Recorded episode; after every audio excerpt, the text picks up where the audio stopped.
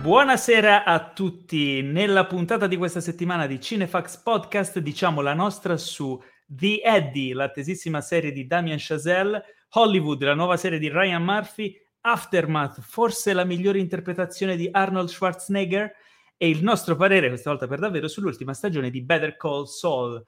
Questo è la solita dose di novità, recensioni, approfondimenti e tanto tantissimo nonsense su cinema e serie tv serviti con amorevole passione e senza spoiler dalla redazione di cinefax.it. Qui vi parla Paolo Cellamare in collegamento con un agguerrito collega e due ospiti speciali più avremo un altro collega dopo, ma questa è una puntata particolare, una puntata molto, molto ritmata. Il primo, ovviamente, che vi vado a presentare è il fondatore, direttore editoriale, anima e pilastro di Cinefax, colui che vorrebbe vedere una versione di 2001 di Sé nello spazio interpretata da Buster Keaton, l'inconfondibile Teo Yusufian. Ciao, buonasera a tutti. Eh, cos'è che vorrei vedere? Una versione di sì. 2001? Ah. Inter... Aspetta, però Buster Keaton nei panni di chi?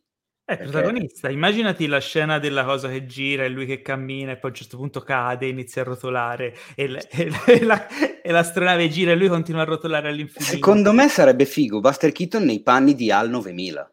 Allora lì sì. Tra l'altro c'aveva anche la faccia giusta per fare sì, ma cioè, è la voce serio. ecco la voce. Ah, ok, sì. Che non, non lo sa nessuno. Il... Eh, infatti, non il Buster che siamo abituati. Eh no. Ma perché? Perché la sua voce era uguale a quella di Al quella, la sua voce era esattamente uguale, identica, ma anche l'intenzione, cioè proprio lui era... Eh In realtà non lo sa nessuno, ma è lui. Può essere. Eh? Allora, come dicevo, perché stavo un po' spoilerando questa puntata, è una puntata bislacca, è una puntata bizzarra, anomala. Perché Molto bella però. Come la iniziamo questa puntata? Allora, la iniziamo, io la, la inizierei introducendo i nostri due ospiti speciali della serata. Perché... Quanto, quanto speciali? Molto speciali perché, come tu ben sai, c'è stato il Cinefex Quarantena Film Festival che ha visto in concorso quasi 200 film e c'è un film in particolare che si è portato a casa fondamentalmente un sacco di premi perché eh, ha vinto come miglior film, eh, ha vinto come migliore attore, ha vinto come migliore sceneggiatura e ha vinto anche il premio del pubblico sempre al migliore attore. E noi questa sera abbiamo il regista, sceneggiatore e produttore Davide Quarracino e l'attore protagonista Francesco Russo e quindi direi di farli entrare prima Davide e poi Francesco. Buonasera. Ciao Davide, ciao Francesco, benvenuti al nostro podcast di Cinefax. Intanto, stra complimenti perché io li ho visti tutti e 200 film più volte e il vostro è senza dubbio una spanna. Non è vero, non li ho visti tutti, però ho visto, ho visto una vasta selezione e il vostro sicuramente è, è, è quello che rimane più impresso. Quindi, allora. sì, vabbè, tanto avete già vinto ogni cosa, non c'è bisogno che ve lo dica anch'io che il film è un grandissimo lavoro. Tra l'altro, Intanto... scusa Paolo, mi, non, non mi ricordo se ho detto il titolo, che è L'amore degli altri. L'amore degli altri, esatto, l'amore degli cosa, altri. La cosa, la cosa, più, la cosa fondamentale era, insomma. E poi la cosa figa è che ho subito riconosciuto Francesco dall'amica eh, geniale che, di cui tu hai fatto parte del cast, cast della seconda stagione di cui io sono fan, quindi ho detto, oh, ma c'è anche... Fantastico, veramente bravi entrambi. Ma Uh, come dicevo, uh, questo è un podcast anomalo, quindi l- lo vogliamo aprire proprio con questa celebrazione che non abbiamo fatto al momento della premiazione, ma possiamo fare ora facendo due chiacchiere con voi, no? Uh, su, uh, intanto, come la domanda che vi avranno fatto più volte, sicuramente, e che vi continueranno a fare, ehm, come è nato questo progetto, come è nata la vostra collaborazione. Eh, io sono, sono un po' curioso anche, poi andremo ad approfondire, però almeno apriamo le danze. Chi vuole iniziare? Davide? Davide, vai. No, è, è, è, nato mm, che io ho scritto una sceneggiatura e mm, siccome lui è un mio caro amico, ci conosciamo da quando siamo piccolini, eh, un giorno gli ho detto, senti, ho scritto questa cosa, se ti va, eh, mi piacerebbe che tu, se tu facessi il ruolo del protagonista. E lui l'ha iniziato a leggere, gli piaceva, allora abbiamo deciso deciso di, di aiutarmi e, e, abbiamo trovato gli altri componenti. un po' sono tutti nostri amici in realtà, eh, li conosciamo ah. già tutti. Qui mi viene un'altra domanda. Essendo voi amici fin da piccoli, eh, immagino che la vostra passione per il cinema l'abbiate condivisa n- negli anni, no? C'è ah, qualcuno, uno di voi due che ha trascinato l'altro dentro questo pazzo mondo oppure è stata una cosa naturale di entrambi e vi siete trovati per caso? In realtà Davide parte come poeta, si può dire, no? Cioè scrive poesie Davide, è un poeta a tutti gli effetti, quindi era, era mentre io come attore, sempre rimasto attore. E, e niente, sempre, sempre rimasto attore. Quando hai iniziato a recitare tu? A cinque anni.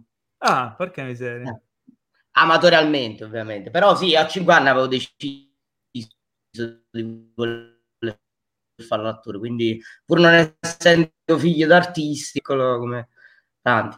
E, ehm, e quindi niente, e mentre la pass- però il cinema invece è una cosa che è arrivata a tutti e due insieme perché mh, io grande passione per il teatro, lui per la poesia, insieme abbiamo pensato a fare il film insieme, fondamentalmente. Quindi mm. questo. Oh, e sì, la produzione nasce invece con um, tutti gli altri, perché sì, Davide aveva scritto la sceneggiatura uh, che voleva provare a girare um, e io dovevo già girare un'altra cosa che poi è saltata con gli altri due attori uh, del film, Antonio Orlando e Giulio Pedusci, che sono miei compagni di classe d'accademia, cioè abbiamo studiato recitazione insieme fondamentalmente e siamo ancora attori, cioè siamo ancora amici che ci vediamo e tutto. E, e, quindi niente, abbiamo fatto insieme. Il nome Procido, un nome, cioè era un soprannome Esiste? che mi dava Giulio Petusci. Quindi il protagonista all'inizio non aveva nome e abbiamo deciso di dargli Procido perché il personaggio Luca mi chiamava effettivamente Procido.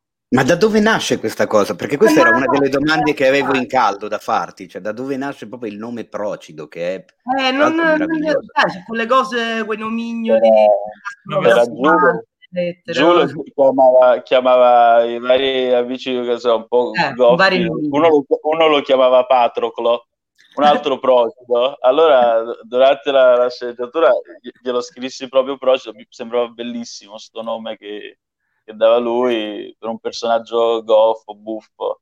Sì, comunque è nato, siamo nati, la passione del cinema ce l'avevamo entrambi, credo, lui più verso, però concentrato sul teatro, io sulla poesia, però è una passione che, che, che diciamo non, non, abbiamo mai dovuto tirarci, diciamo. poi ho tirato un po' lui verso la poesia, lui mi ha fatto conoscere tante cose, lui non lo puoi frequentare se non, se non conosci certe cose di teatro, perché su questo è, è categorico.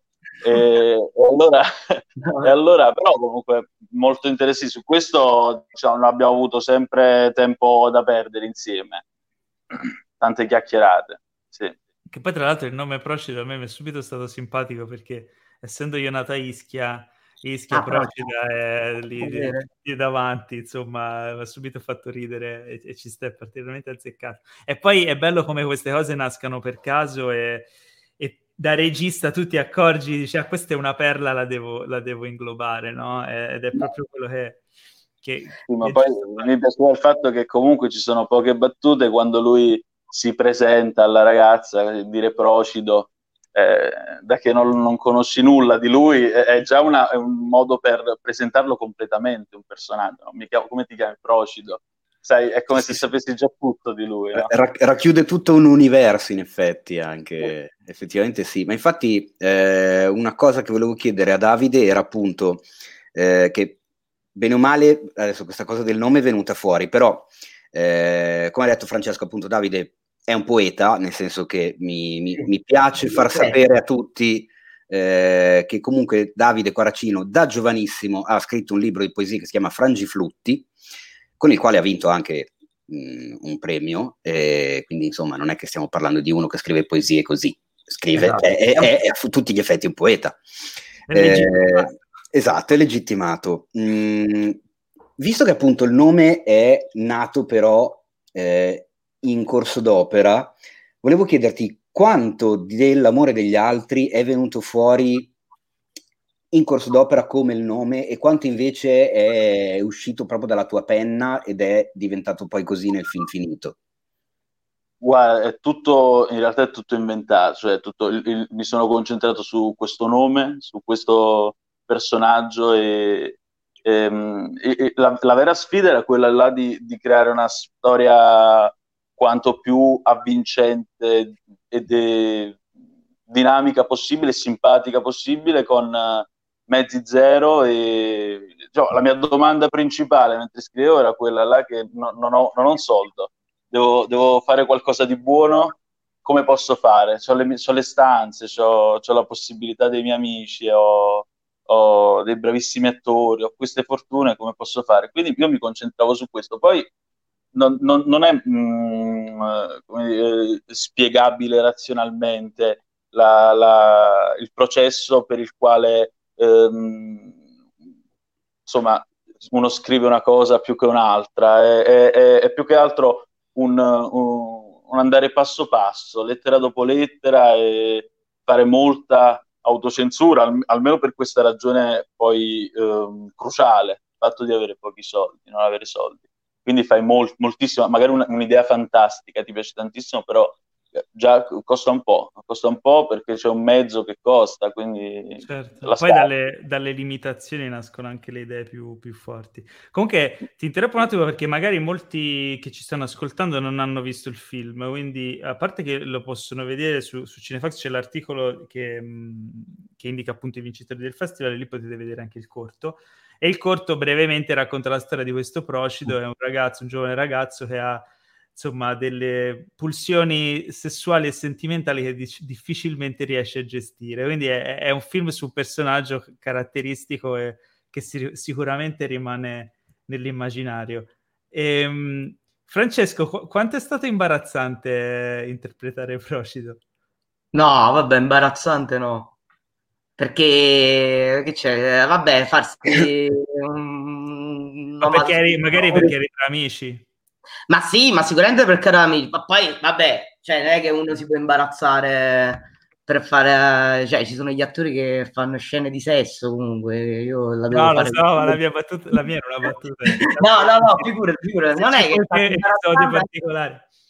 Sì, sicuramente eravamo solo tra amici, anche perché avevamo un set piccolissimo, cioè eravamo gli attori, che non facevamo solo gli attori ovviamente, facevamo anche i costumisti, eh, parrucchiere, truccatore, eh, c'era uno che faceva fotografia, poi aiutava Davide nella post produzione che è Alessandro Ponti e cucinava pure per tutti. E questo era il set, poi un fonico. Questo era il set fondamentalmente. Quindi eh, era solo questo. Quindi imbarazzante, no, anzi era molto divertente perché è divertente lavorare con dei personaggi ai limiti. Poi è stato pure facile perché fondamentalmente io non ho dovuto far, crearmi io un percorso per rendere un, un'interpretazione credibile. Spesso succede che hai una sceneggiatura e devi crearti tu un percorso per, per essere credibile, perché ci sono molte cose lasciate al caso del personaggio, soprattutto quando non hai un ruolo da protagonista, magari c'è un ruolo più secondario, ovviamente. E invece in questo caso la sceneggiatura mi dava direttamente l'azione e la dovevo solo seguire perché era tutto già dentro fondamentalmente, quindi in realtà di battute proprio aggiunte durante il serie non ce n'è nemmeno una in realtà. Magari c'è qualche azione diversa, c'è un sguardo. Que- questo corto l'avete girato prima o dopo la tua interpretazione sull'amica geniale? Uh, prima. Prima. prima. prima. E quando ti sei ritrovato a interpretare il personaggio di Bruno, ti ricordava in qualche modo qualche cosa? Che cosa sì, c'è una grande differenza secondo me che Bruno è borghese e Procido no. Cioè, che Bruno Soccavo uh, ha dalla sua appunto una questione economica importante, che quindi è vero che poi in realtà c'è tutto un percorso che fa nei libri Bruno Soccavo, ma non voglio spoilerare mm. una terza stagione, però chi ha letto i libri sa che il personaggio... Io, no, io non li ho letti, quindi non mi spoilerare. Ah, okay, eh, quindi c'è tutto. Però già nel finale della seconda stagione si capisce da quel che dicono, nel finale della seconda stagione, che Bruno Soccavo è cambiato. Mm. Perché? Bruno Perché tornerà. C'è una diversa, c'è una famiglia diversa.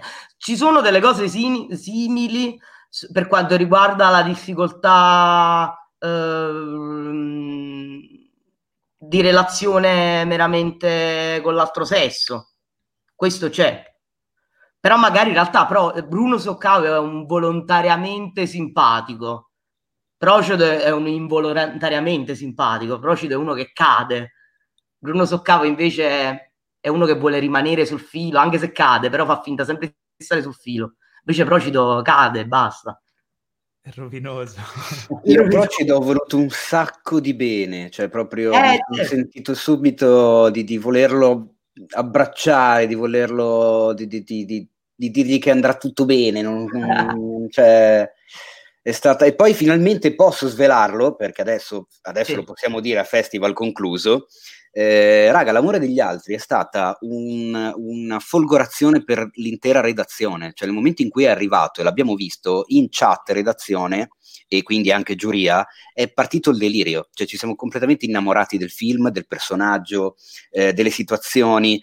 Eh, ancora oggi eh, succede che eh, ci siano dei tormentoni tra di noi, cioè ogni tanto qualcuno dal nulla scrive sono 70. sono 70. Così dal niente. Oppure puttana, però, però si, con quell'intonazione, cioè con quell'intenzione lì, cioè, ha, ha, creato proprio, non lo so. Eh... L'altro giorno ero a fare la spesa e il cassiere mi ha detto mancano 40 centesimi.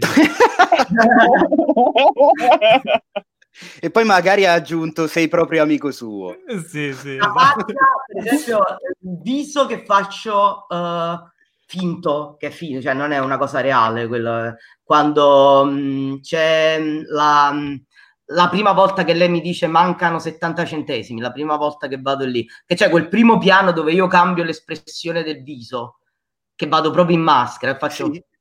Eh, quello è, è, è, diretto in diretta da Davide. Lui mi diceva: fai coi contorni così. Parlavo del metodo Stanislas, no, no, il personaggio deve reagire. In realtà là c'era Davide mi diceva fai adesso larga appena appena le labbra. Davide, ho una domanda da, proprio per il regista. Là eh, nel film ci sono eh, diverse sequenze in cui eh, nelle scene di sesso noi vediamo questa statua che è lì nella stanza. Eh. Questa inquadratura della statua. Eh, da dove nasce l'idea che c'era questa statua e, l'hai, e l'hai, hai pensato di caratterizzare così la cosa oppure è una roba pensata prima? Guarda, lì era... Allora, io sono dell'idea che eh, le cose eh, più hardcore che ci sono in un, in un, in un film vanno, vanno tutte mascherate, vanno tutte celate, non vanno viste e questo le rende più potenti. E, e quindi eh, avevo una certa difficoltà nel, nel, nel, voler raccontare il sesso e quando siamo arrivati in quella stanza, perché quella è l'unica stanza che abbiamo affittato per due o tre giorni, per due giorni, Cos'era? siamo arrivati lì, è un bed and breakfast vicino al Vaticano, tra l'altro, quindi, ah. un bed and breakfast vicino al Vaticano. Allora siamo entrati in quella stanza, ci hanno fatto vedere un po' le camere, abbiamo, abbiamo visto quella, l'abbiamo trovata come tutti le come spazi no? per girare comodamente con Alessandro. E poi eh, ci trovavamo dinanzi con la scena e mi sono detto wow, bellissimo, prendiamoci quella che ci faccio lo stacco lì con le scene di sesso. Abbiamo, ho, ho, ho, detto all'attrice di, di fare le, le, scene i capelli, no? Di, che, che, salta con i capelli che volano, quelle cose là. E no, l'ho trovato lì, lì. L'abbiamo trovato lì e poi l'abbiamo utilizzato, l'abbiamo stra ne abbiamo strabusato di quel busto, anche perché no, è comunque è bello. Sì, sì, no, è tu, cioè, concettuale ma rende bellissimo. Immaginavo che potesse essere andato così, però sentire tutto il racconto aggiunge una serie di particolari interessanti. E comunque, se avete altri note o altri cinefact relativi al film, uh, noi siamo qui apposta. Il sito si chiama così per, per un motivo. Oh, uno bello. Uno bello. Pur uh, per cercare il tour economico che abbiamo fatto. Il tour per cercare la bambola gonfiabile, la bambola gonfiabile e il um, pene di gomma, uh, quello là che si, si, si, lega. E lì abbiamo fatto un tour di tutti i sexy shop di Roma, è stato fantastico. Anche il semplice fatto di vedere che i sexy shop sono frequentati principalmente da donne. No, questa cosa mi ha, mi ha, mi ha stupito. Poi, poi, comunque è stato bello anche soprattutto il fatto che quando siamo arrivati nel sexy shop giusto, vabbè, una serie di peripezie, sexy shop che ci ridevano in faccia, noi vogliamo girare una scena qua dentro, insomma. È andata però così, che noi arriviamo in questo sexy shop dove c'era questo proprietario che è stato gentilissimo, che è poi quello che si vede nel film, e addirittura si presta per fare quella scenetta lì con quella gogna, noi appena vediamo quella gogna, io gli, supplic- gli supplichiamo di, di, voler, di, voler, girare lì. E lui, lui, si rende disponibilissimo e inizia, eh, e giriamo quella scenetta e gli, chiedo, gli chiedo diciamo, uh, ti va di scambiarvi un dialogo, così lui sta legato alla gogna e vi, vi, scambiate qualche battuta, non lo so, dite quello che volete, lui la vuole acquistare, qualche suggerimento su cos'è, quello che fa clienti. E, e, e, poi abbiamo girato, e quella però è tutta fatta così, è tutta fatta lì da, da loro, da, dal proprietario del sexy shop, il vero proprietario del sexy shop. Meravigliosa, quella lì è veramente una chicca fantastica. Noi abbiamo girato i sexy shop perché c'era la penuria di bambole, perché era il periodo di matrimoni ci dicevano tutti, e quindi finivano le bambole gonfiabili per le feste di addio a nubilate. In tutta Roma non si trovava, cioè abbiamo trovato una bambola, siamo andati fuori Roma. Per trovare ah, quindi, quindi, la bambola non arriva anche quella da vicino al Vaticano, come la stanza in affitto? No, no, no, no decisamente no. Poteva essere... Però, se avessimo chiesto al Vaticano forse ce l'avrebbero procurata facilmente. Io invece ho una domanda per uh, un'altra curiosità per uh, Davide, però sp- spostandomi dalla questione, uh, diciamo, Vaticano. Va- Vaticana, esatto. No, avevo, mi è venuta questa curiosità perché tu hai ehm, presentato il film in concorso accompagnandolo con una citazione di una poesia di T.S. Eliot, che non, non so se te lo ricordi di, aver fa- di averlo fatto, ma immagino sì. di sì, ok che pensando alla chiave ognuno conferma una prigione, che arriva da La terra desolata di T.S. Eliot, che a parte che eh, inizia con aprile è il più crudele dei mesi, quando in realtà aprile è il mese che comunque vi ha portato a vincere un sacco di premi al, al festival, quindi anche questa cosa mi, fa, mi, ha fatto sorridere. Volevo chiederti perché, cioè nel senso, come, come mai questa frase di, di accompagnamento, perché questa scelta? Guarda, ci sono delle, delle, cose che durante la scrittura mi hanno accompagnato con una certa costanza, cioè ho fatto, um, ho, ho, visto pochi film, ho, ho, ascoltato poca musica, per esempio ascoltavo soprattutto Divorce Paper, quel film di, di eh, la, la, colonna sonora di, di, lei, il film sì. Lei, ehm, eh, che mi, mi, mi, sembrava particolarmente così delicata, soffice, boh, Uh, perfetta per, per raccontare, un, un, insomma, per, per, creare una, per creare dentro di me una dimensione adatta, no? per raccontare un film, una delle cose così, quello che volevo fare, più a sensazione, ecco, diciamo.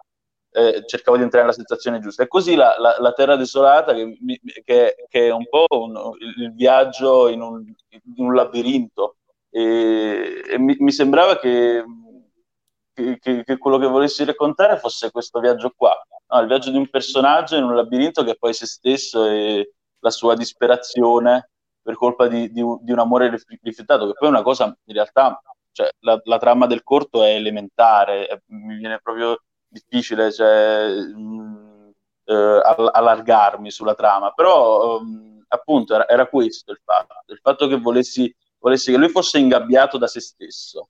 Eh, pensando alla chiave ognuno conferma una prigione. Lui pensa costantemente alla sua, alla sua chiave, che questa donna, e, e, e, ad ogni pensiero verso di lei confermava la propria prigione, anche la bambola è, è un'altra prigione poi. Era una mia curiosità, ci, ci, tenevo a chiedertelo. C'è una sorta di, come si dice, di approccio eh, ricorsivo ad alcune immagini eh, nell'amore degli altri che mh, mm, mi ha incuriosito, nel senso che appunto quando ci sono le scene di sesso viene inquadrata la stessa statua, eh, ma c'è anche il gioco che diventa a un certo punto una sorta di running gag, di quando i personaggi si muovono per andare da lei, eh, vengono sempre eh, ripresi e montati con lo stesso movimento, con la stessa inquadratura sulle, sulle scale mobili della metropolitana e c'è anche questo oggettino mh, appeso sulla molla, eh, su, sul mm. balcone che se aveva un significato, se era una cosa così, quella roba, quella, la cosa del... del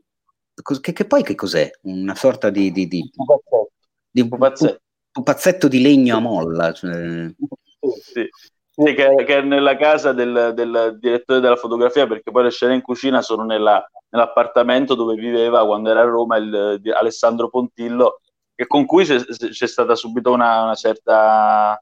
Eh, era già un amico, poi c'è stata una, una, una simbiosi totale, ha, ha subito compreso questa idea di, di routine no? che doveva avere il film, di, di circolarità, eh, che, si, che, giravano tutti intorno alla stessa cosa, che era questa, perché poi in realtà forse è lei il vero protagonista, no? perché per loro lo è il protagonista, si parla sempre di lei. Eh, Solo lei è una divinità, eh, insomma, quindi... Sì, sì. E, sì, queste cose erano fatte... Mh, mm, eh, insomma, mi, sem- mi, sembrava una cosa divertente farli, ehm, farli, muovere sempre nello stesso campo. E poi, se ci pensi, eh, in maniera molto elementare, un abbattimento dei costi stratosferico. Assolutamente. Eh, abbatti qualsiasi spesa e, e, e se eh, l'idea è coerente a quello che stai raccontando, è anche bello.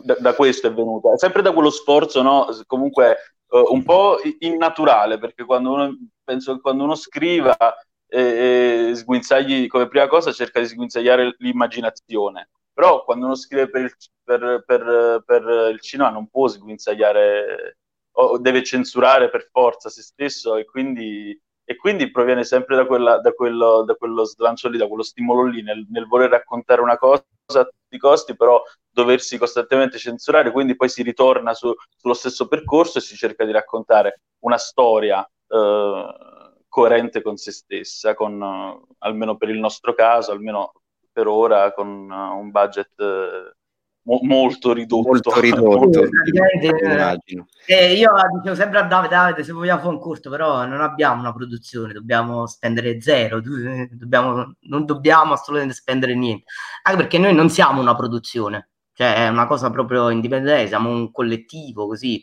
che mettiamo insieme delle forze e basta, giriamo veramente all'arrembaggio, almeno questo abbiamo girato così.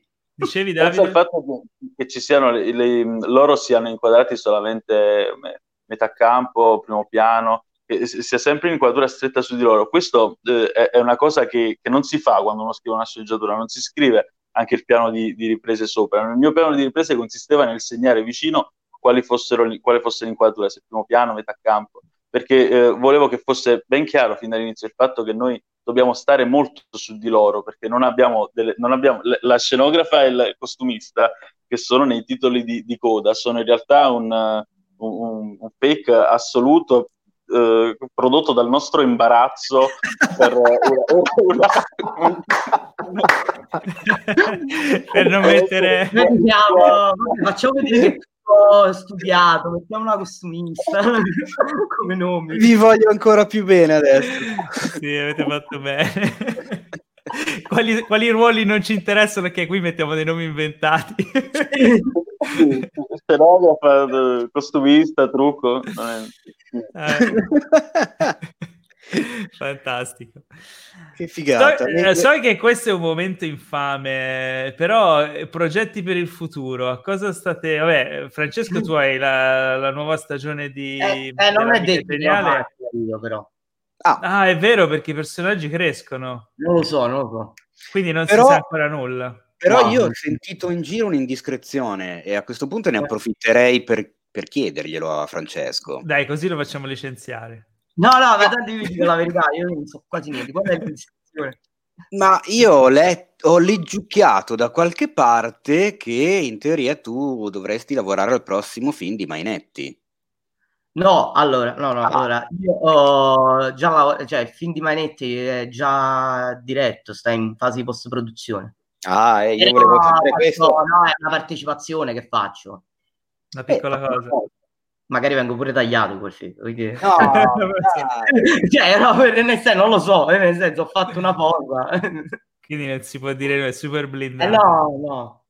Certo. Ho fatto solo una, parte, una siamo, piccola partecipazione. Siamo, siamo curiosissimi. Sì, sì, sì, sì, Anche perché è colossale, è, è, stato in produzione per un bel po', oltre a quello che era preventivato. È in post-produzione già da un bel po' so sì. che tipo i finanziamenti per farlo sono tipo lievitati, quindi insomma deve essere un sì, colossal, deve essere un filmone.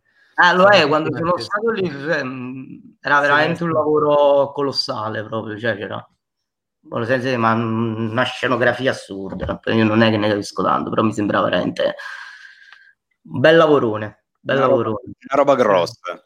Sì, sì, Siamo sì, sempre sì. più curiosi. Infatti, E Davide invece stai scrivendo o hai già scritto qualcosa di nuovo? Guarda, io in realtà ho, ho un sacco di film nel cassetto costosissimi, ehm, però ho anche delle cose da fare a breve. Ho, ho- ho un, eh, ho un cortometraggio che costa meno dell'amore degli altri, dura Mm. anche di meno. Poi è la prima volta che mi confrontavo con, ehm, con la realtà festivaliera, no? Perché ho dovuto mettermi, inviarlo. E, e- e- e ho capito adesso che, che un, un- un corto deve, deve essere, insomma, conviene che sia dai 10 ai 15 minuti di minutaggio per andare bene ai festival. Quindi Sì, ho scritto, una 15. cosa, mm, ho scritto una cosa più breve, poi tu considera che questo come primo montaggio era, era, eh, 37 minuti, perché poi la sceneggiatura è corposissima. E, Sono 40 ehm, pagine. Erano 40 pagine dove con precisione, perché era la prima volta che facevo una cosa del genere, quindi volevo, eh, insomma, avevo questa insicurezza di voler evitare qualsiasi inconveniente.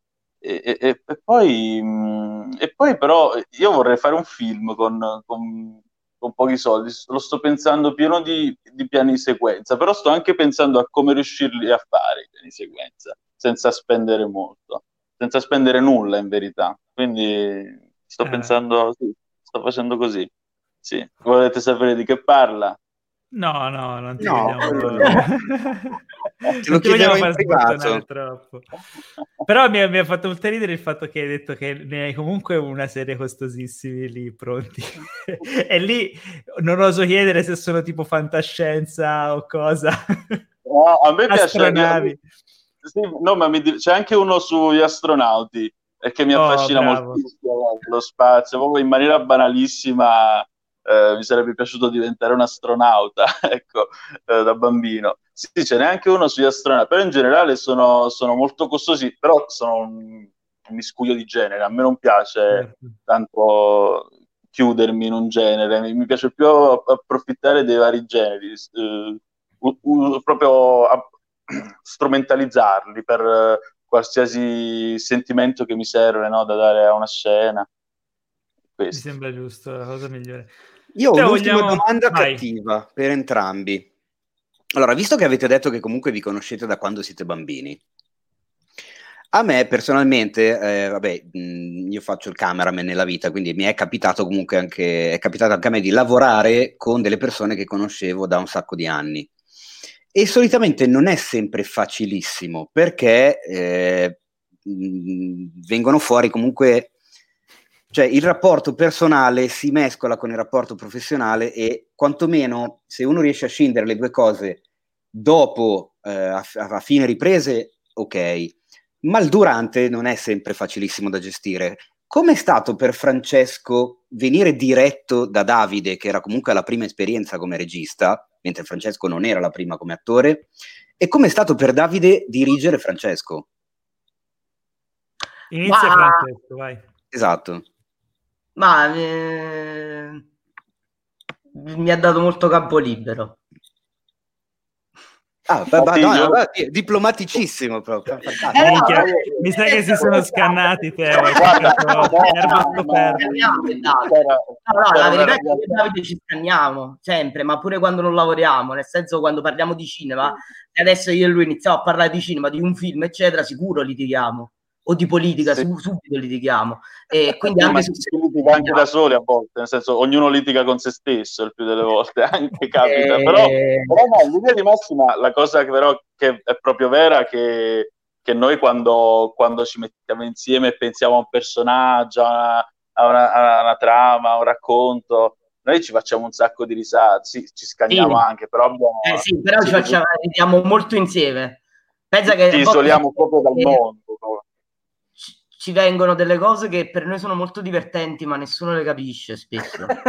Quindi, cioè, perché noi ridiamo molto insieme quando vediamo un film, una cosa, anche a film mm, abbastanza tragici, drammatici, cioè nel senso... È un bellissimo esempio di, di collaborazione creativa. Allora, Eh. prendiamo una domanda così rispondiamo tutti insieme. Esatto, Ok? intanto leggo Nadia Pannone, che è una delle giurate e una delle redattrici del sito, che scrive sono 70. Eh, Lorenza Guerra che saluta Procido, che è anche lei eh, Ciao. redattrice giurata, è stata ospite con noi un paio di settimane fa. Eh, oh, intanto cominciano ad arrivare le domande.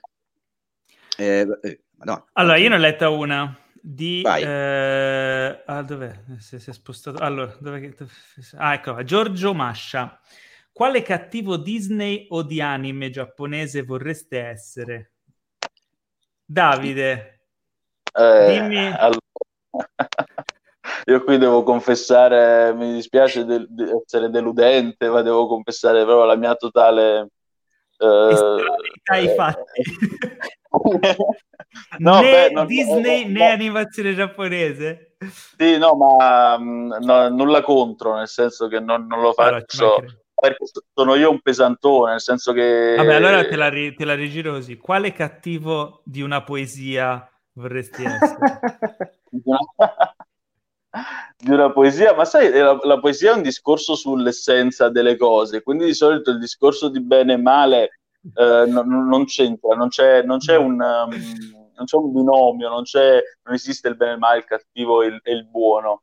Eh, forse per questo non mi piacciono tanto i, i, i, i film dove queste cose, i, prodotti dove queste cose vengono eh, precisamente delineate, no? questi confini vengono precisamente delineati.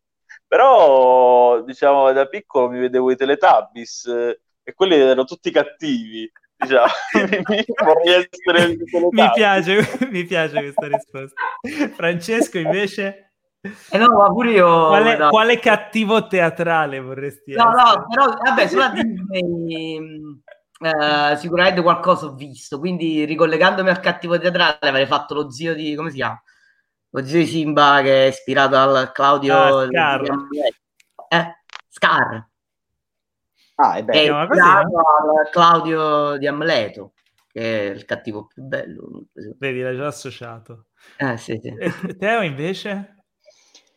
Allora, io come cattivo Disney, come cattivo Disney, bah, forse la regina di cuori di Alice nel Paese delle Meraviglie. Hmm. Così, giusto cosa, per togliermi la, la, Per un la... attimo ti, ti, ho immaginato in quello di Tim Burton, vestito in quel ah. modo lì. No, no, no, di Alice Meraviglie quello del 51, quello che ho anche tatuato addosso, per favore, non facciamo paragoni strani. E, no, così almeno mi tolgo la, curiosi- la, curiosità, mi tolgo lo sfizio di poter tagliare qualche testa, che secondo me è una cosa sempre molto divertente. Mi sembra giusto. E allora io ti butto lì, ma perché il primo che mi viene in mente è il generale nero di Mazinga, del grande Mazinga. Così, oh. Con la spada e la faccia qui, la faccia in corpo.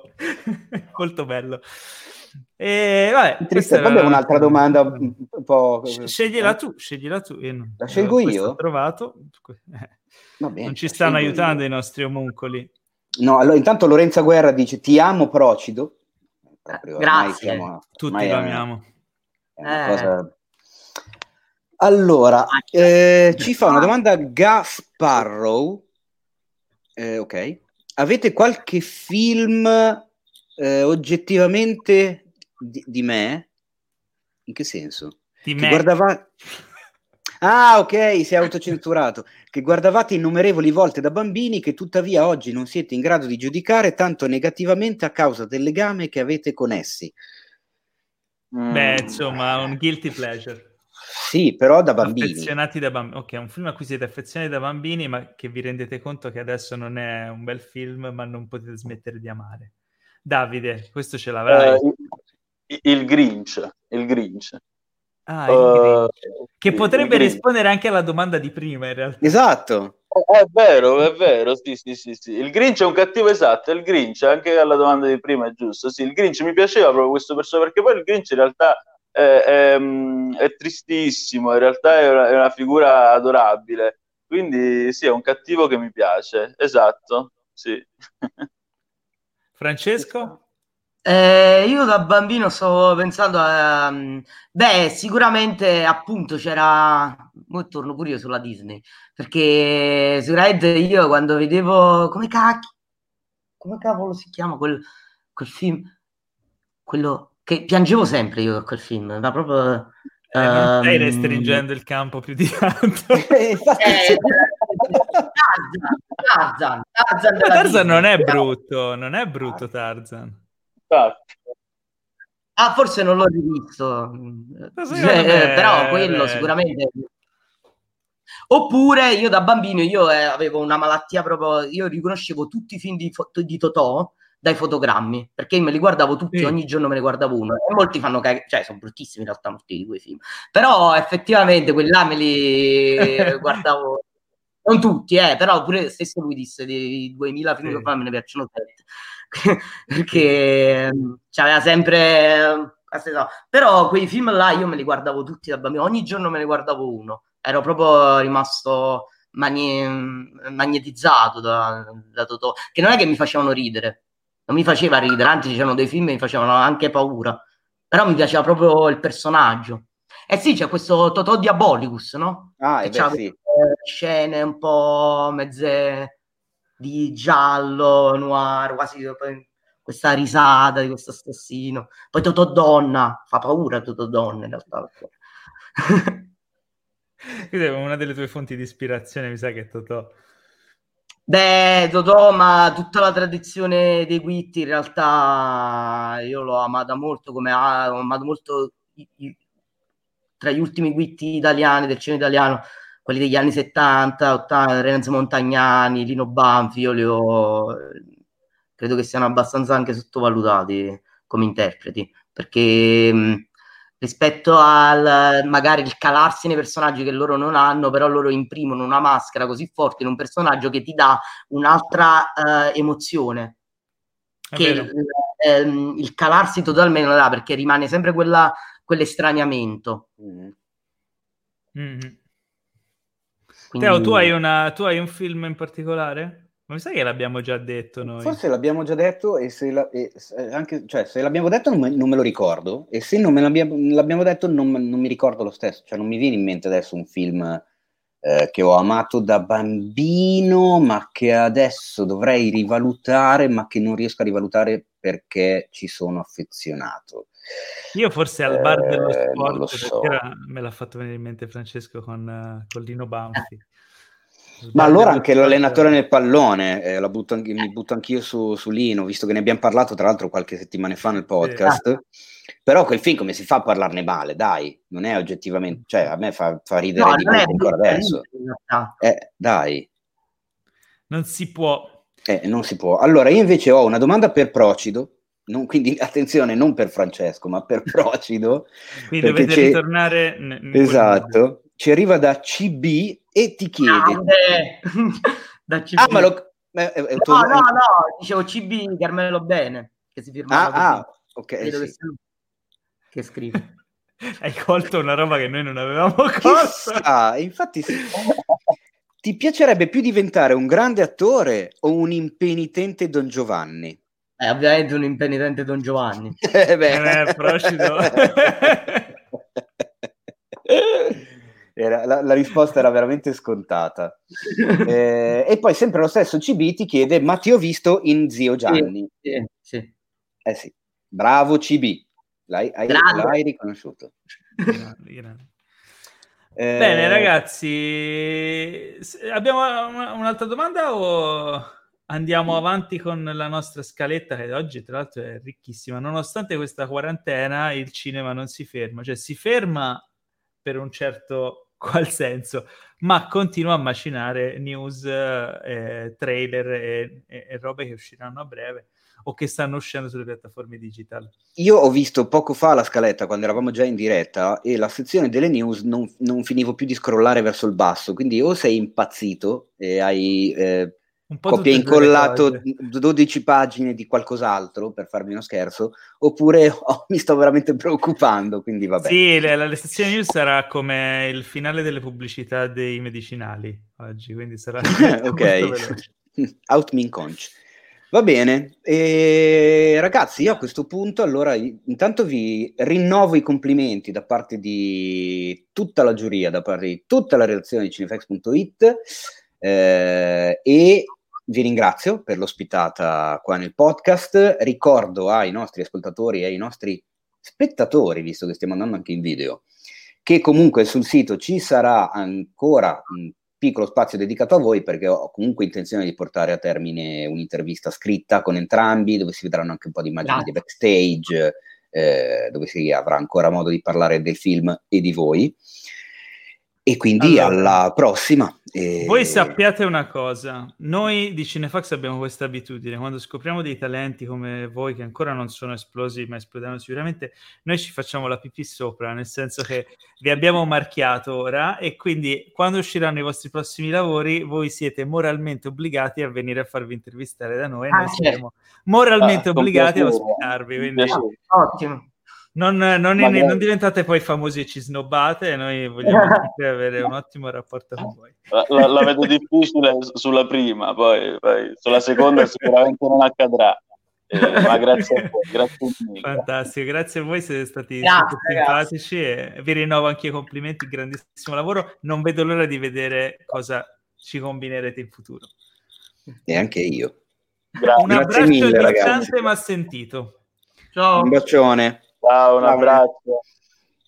Ciao, ah, ciao. Comunque, raga, ricordatevi che sono 70.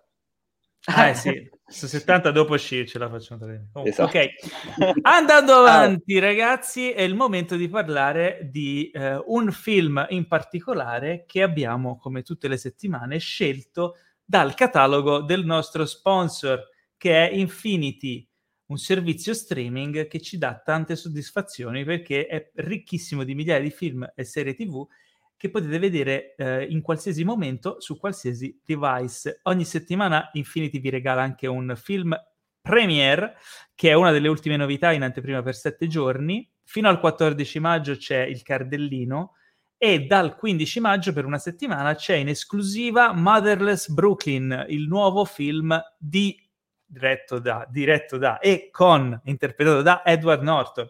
È un film, tra l'altro, super uh, interessante. Eh, lo voglio vedere assolutamente.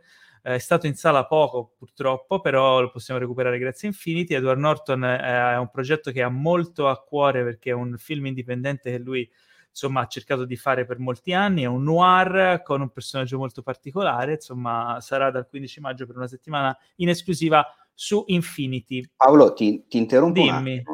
Dimmi. Tu sai chi a, al Toronto Film Festival ha visto e quindi poi recensito Motherless Brooklyn per cinefx.it?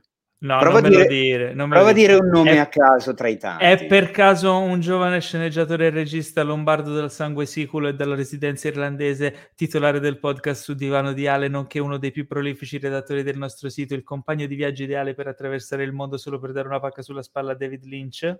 È per caso lui? E no. Ah, è un okay. altro. In realtà allora, è proprio lui. È proprio quindi... lui. Allora stai parlando di Alessandro Dioguardi?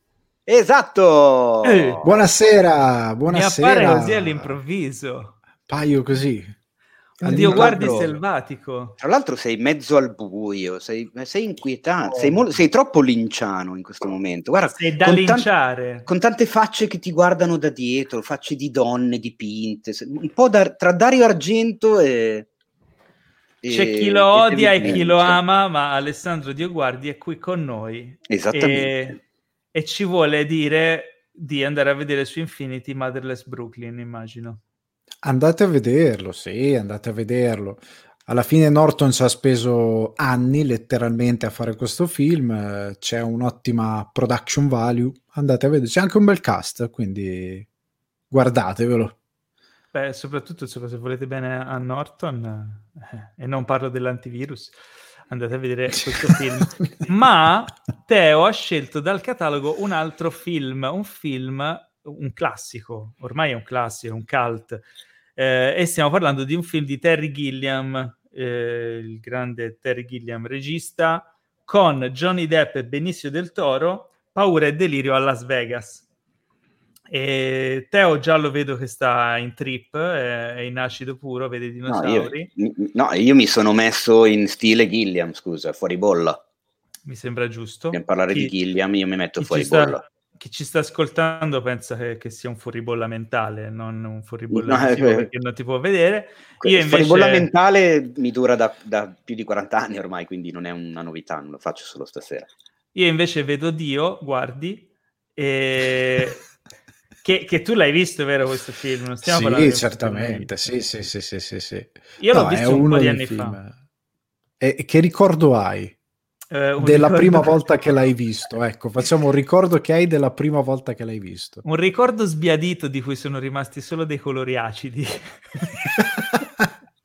un ricordo grandangolare un ricordo distorto e pieno di dinosauri e, e, situazioni al limite del, del sensato.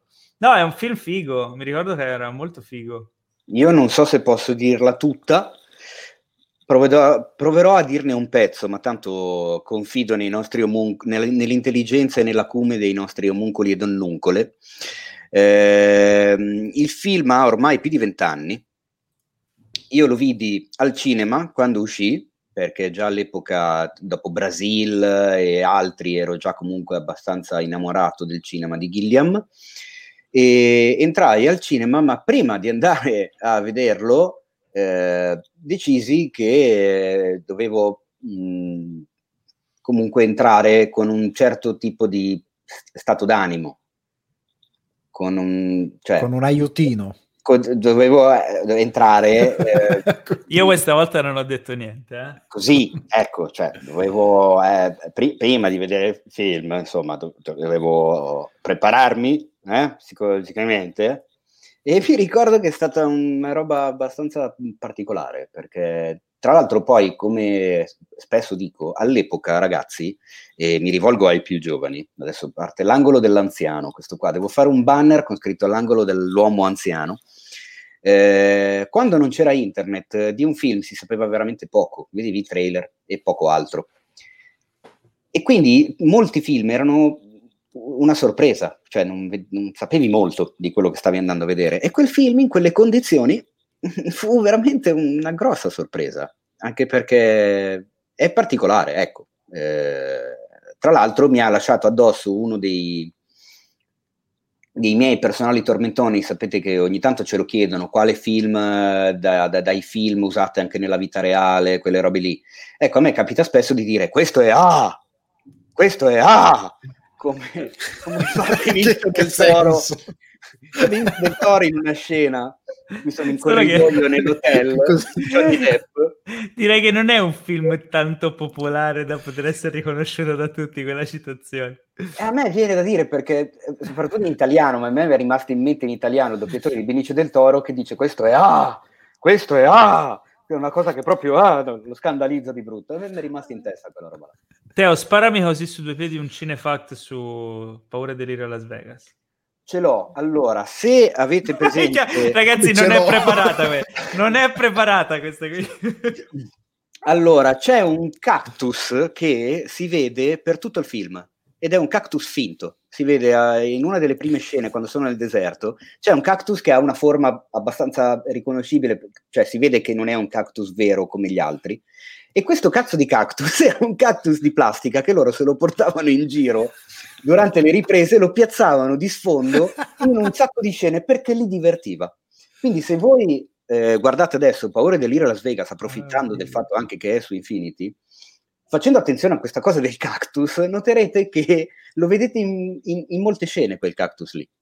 E pare che alla fine se lo sia portato a casa Terry Gilliam e che ce l'abbia in giardino, ma questa è una cosa che ho provato a verificare fino in fondo, ma non ci sono riuscito, quindi la butterei come rumor piuttosto che notizia. Però no, invece Johnny Depp si è portato a casa la statua del gorilla e c'è Ah, bravo, la sta esattamente, la statua del gorilla invece è, sì, ce l'ha Johnny Depp.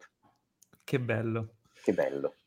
Ale, tu ce l'hai un cinefact su, su Paura di Las Vegas?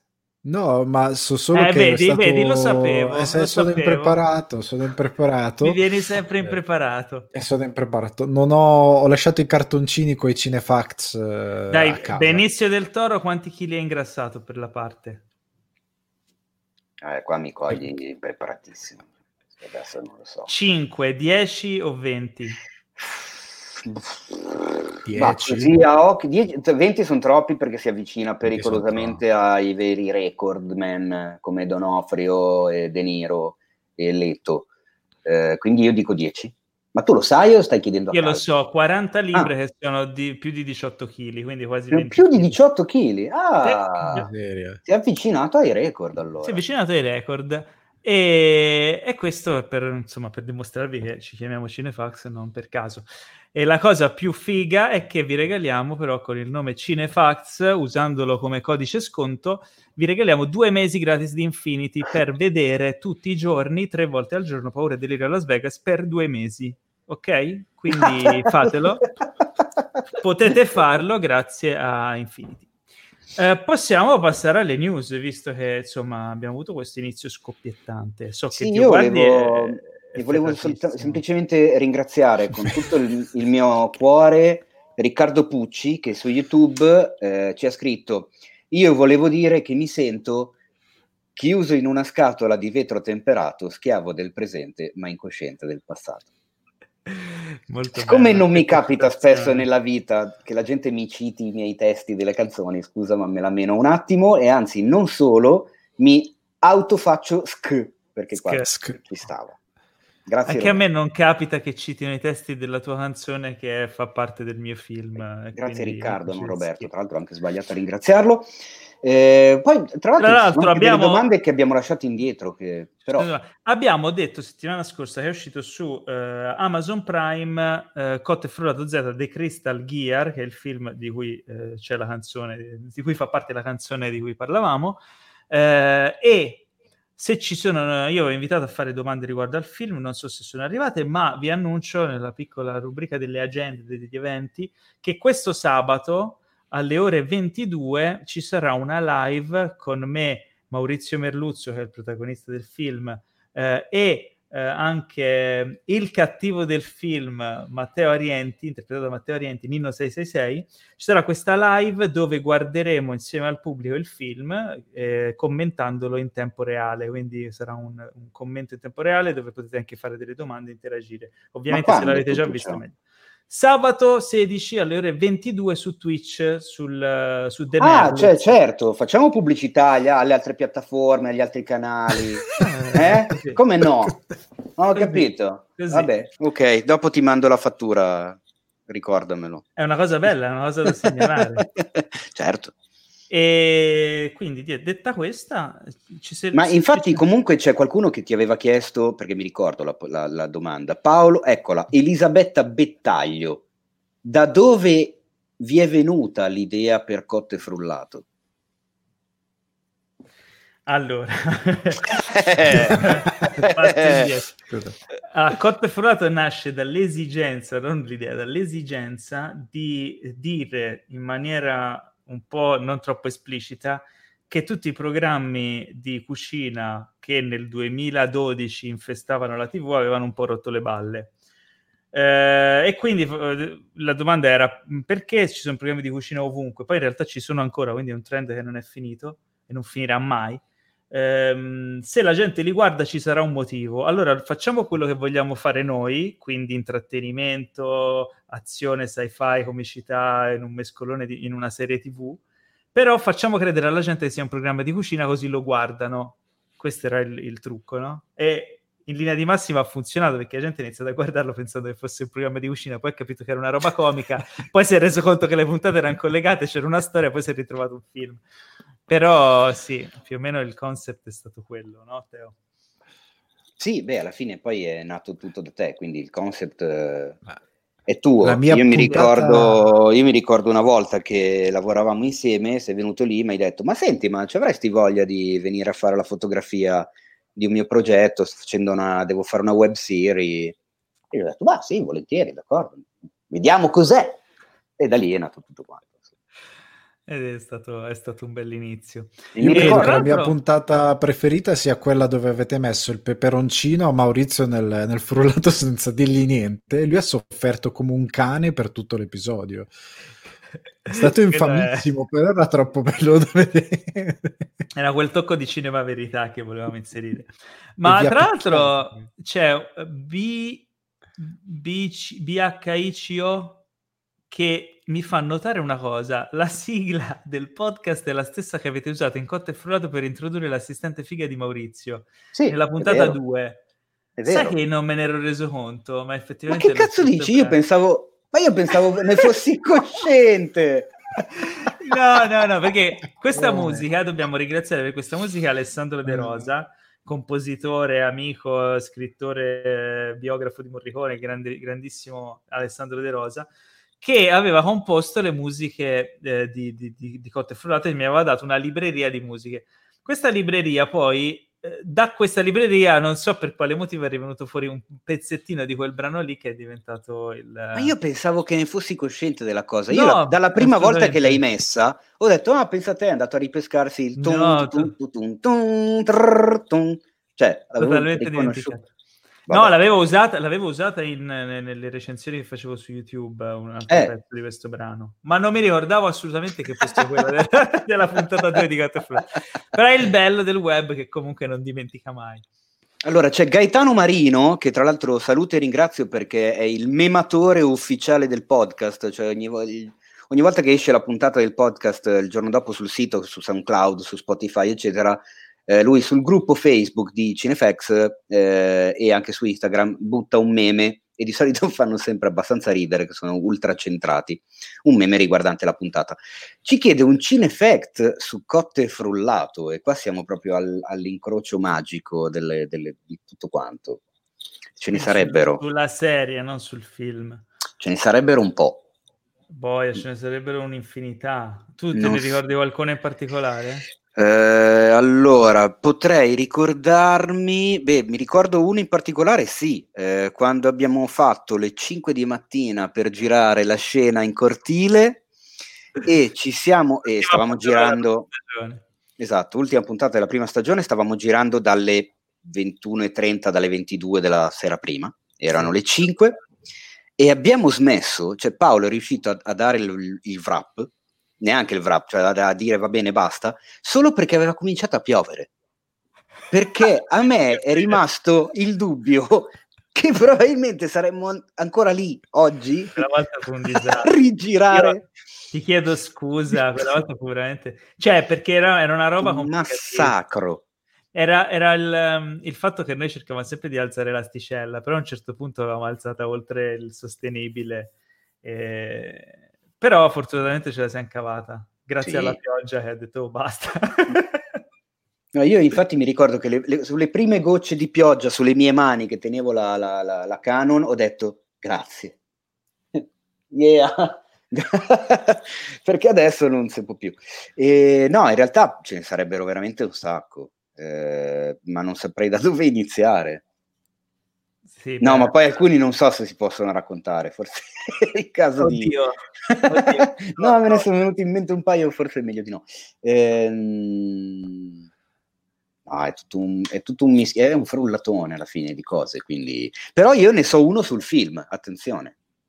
Quale? Io ne so uno su Cotte Frullato Z di Crystal Gear, perché me l'hai detto tu, tra l'altro. O no, no, non me l'hai detto tu, forse. Quale dei tanti? Allora, chi ha visto il film o chi vedrà il film si accorgerà che a un certo punto c'è una gag ball. Ah, sì, è vero, bellissimo quello. Per chi non sa che cos'è la gag ball, non è vero, non ci credo che non lo sapete perché siete tutti uomini e donne di mondo. La gag ball è... Avete visto Pulp Fiction? Bravo, è la pallina che si vede anche nella bocca di Marcellus Wallace nella scena da Zed giù in cantina. La pallina che ti filano in bocca e poi ti eh, ti, ti, legano con la cinghietta di cuoio, eh, quella roba lì.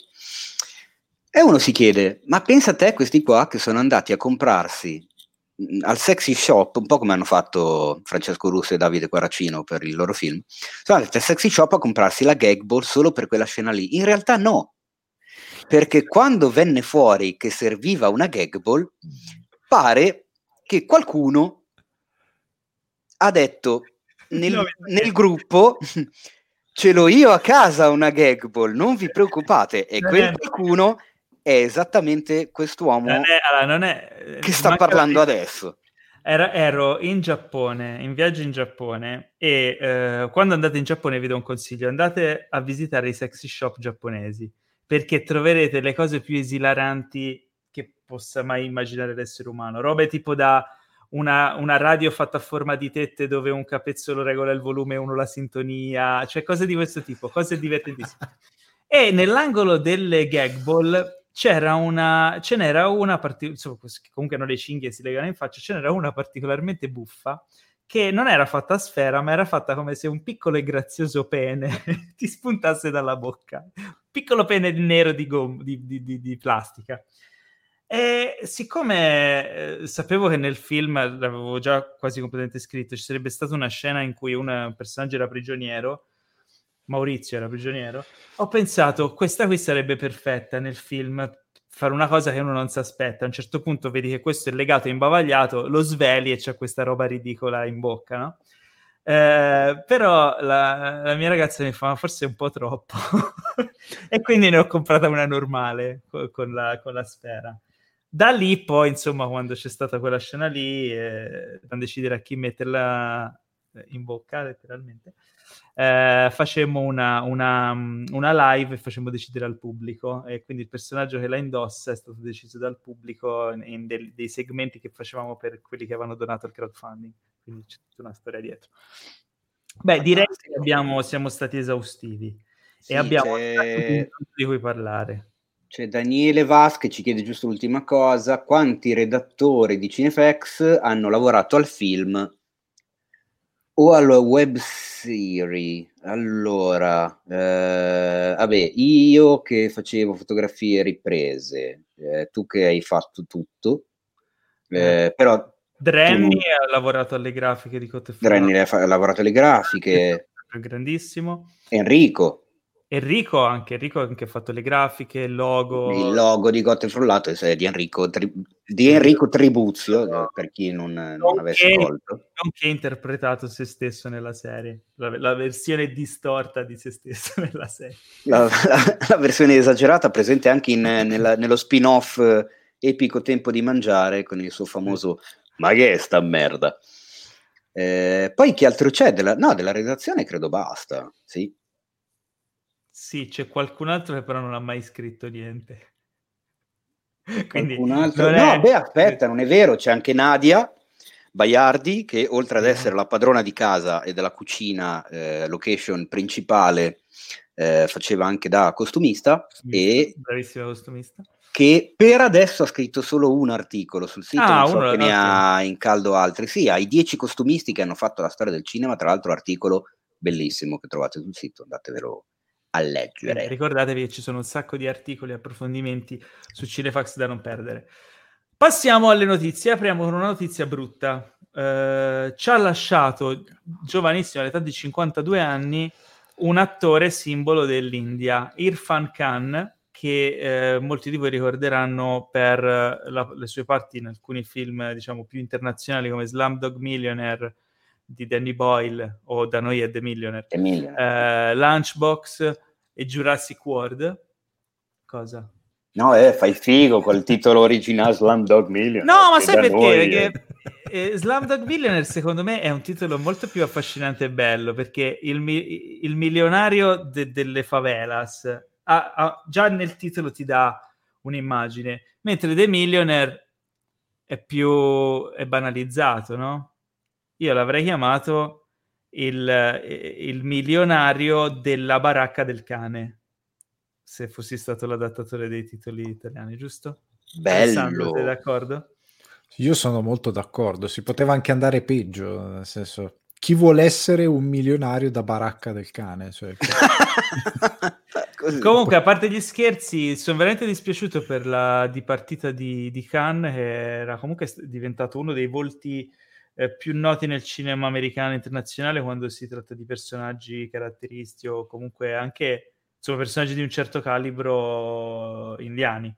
E, vol- volti per riconosciuto, ovviamente in India un idolo. Eh, i tre, dei tre film che, che ho detto, probabilmente ri- recuperatevi. Se non avete visto The Millionaire, assolutamente. Io l'ho visto un sacco di volte, lo adoro quel film.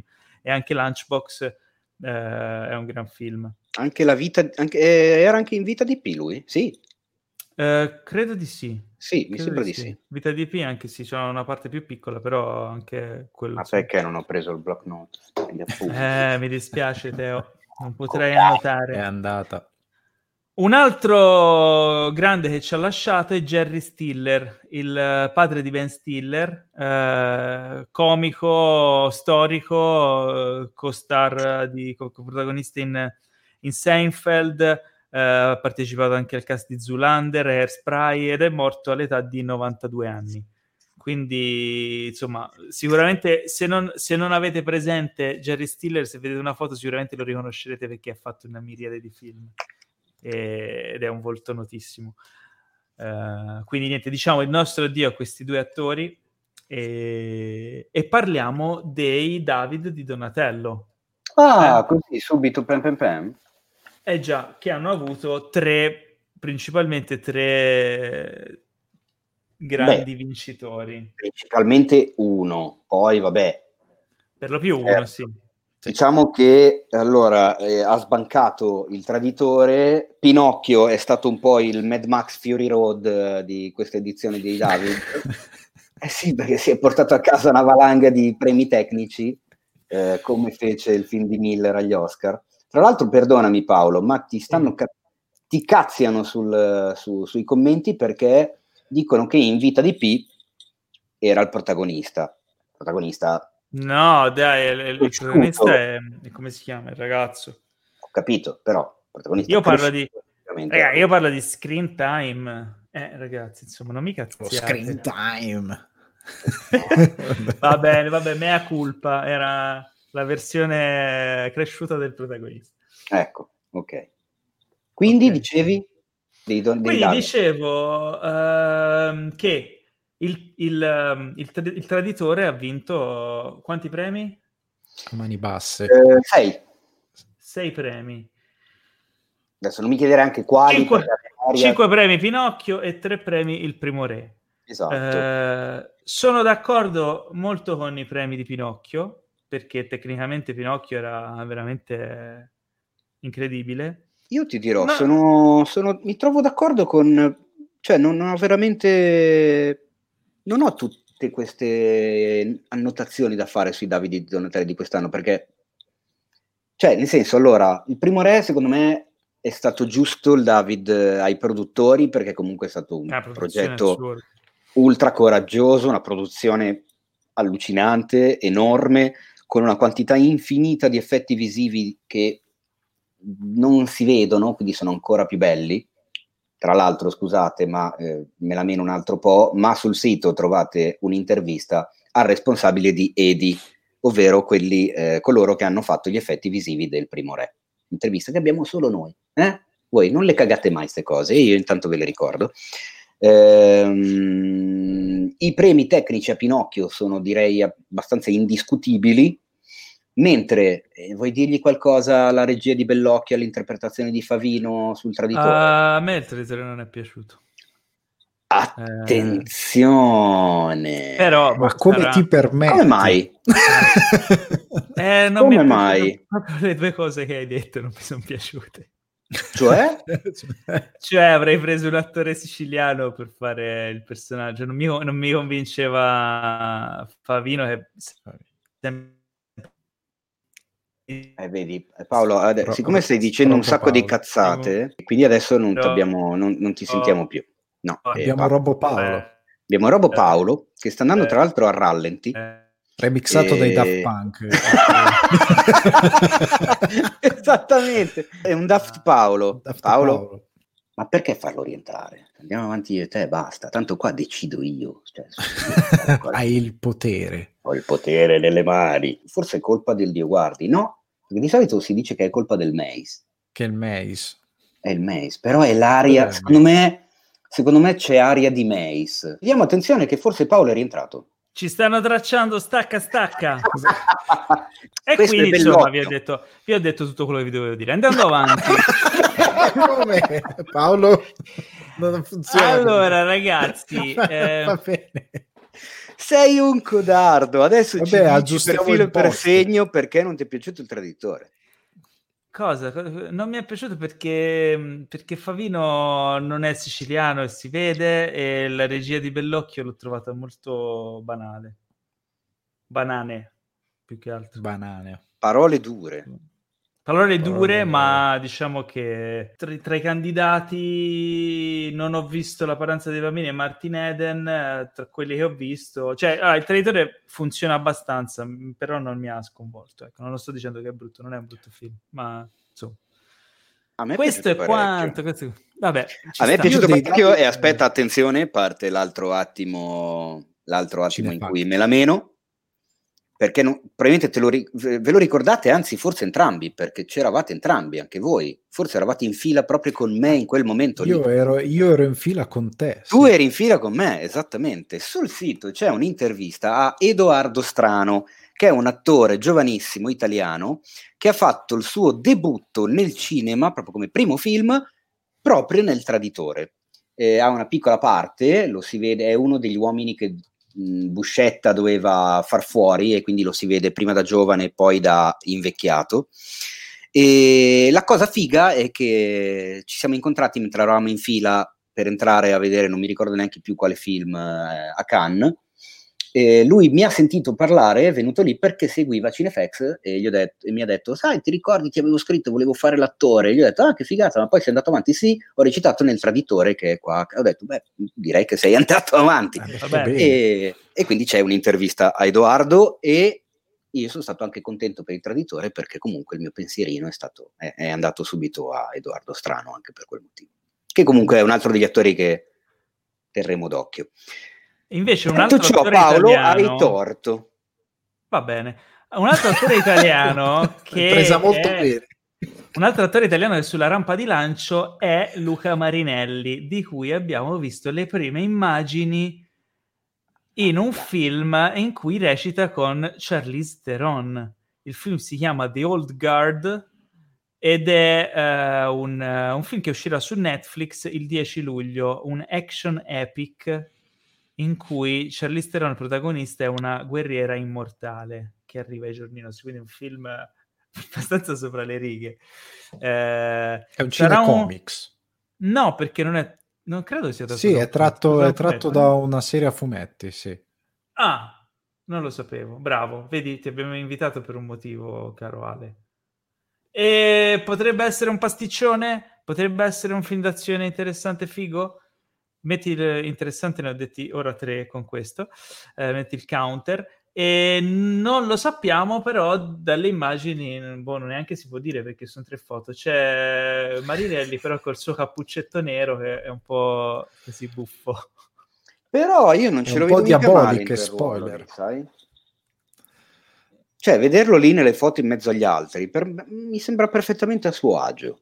Ma sì, ma sì, ma Luca è bravissimo, quindi eh, so, è uno dei certo. pochi attori italiani che negli ultimi anni è andato a fare qualcosa internazionale, diciamo. Io mi ricordo Mastrandrea in Nido di Vespe. Ma, ma, mas, Mastandrea, attenzione, Mast- è un errore che fanno tantissimo, un po' come scrivere di Caprio staccato. In realtà è Mastandrea, Mastandrea. Non, c'è, non c'è la R in mezzo. Eh, vabbè, Favino, era ultimamente, Vespe, ultimamente anche Salvatore Esposito che sta recitando, vabbè, per, più una serie tv perché la, la nuova stagione di Fargo. Però, insomma, eh, un po' di attori in giro ce li abbiamo. Eh, Però no, fa piacere per, per, Marinelli, insomma. Poi anche per un attore cimentarsi con questo tipo di produzioni deve essere divertente, insomma, fa una cosa diversa. Sono curioso di vederlo. Nel cast ci saranno anche C. Wettel e Geoffrey. E Geoffrey e, insomma, un bel cast.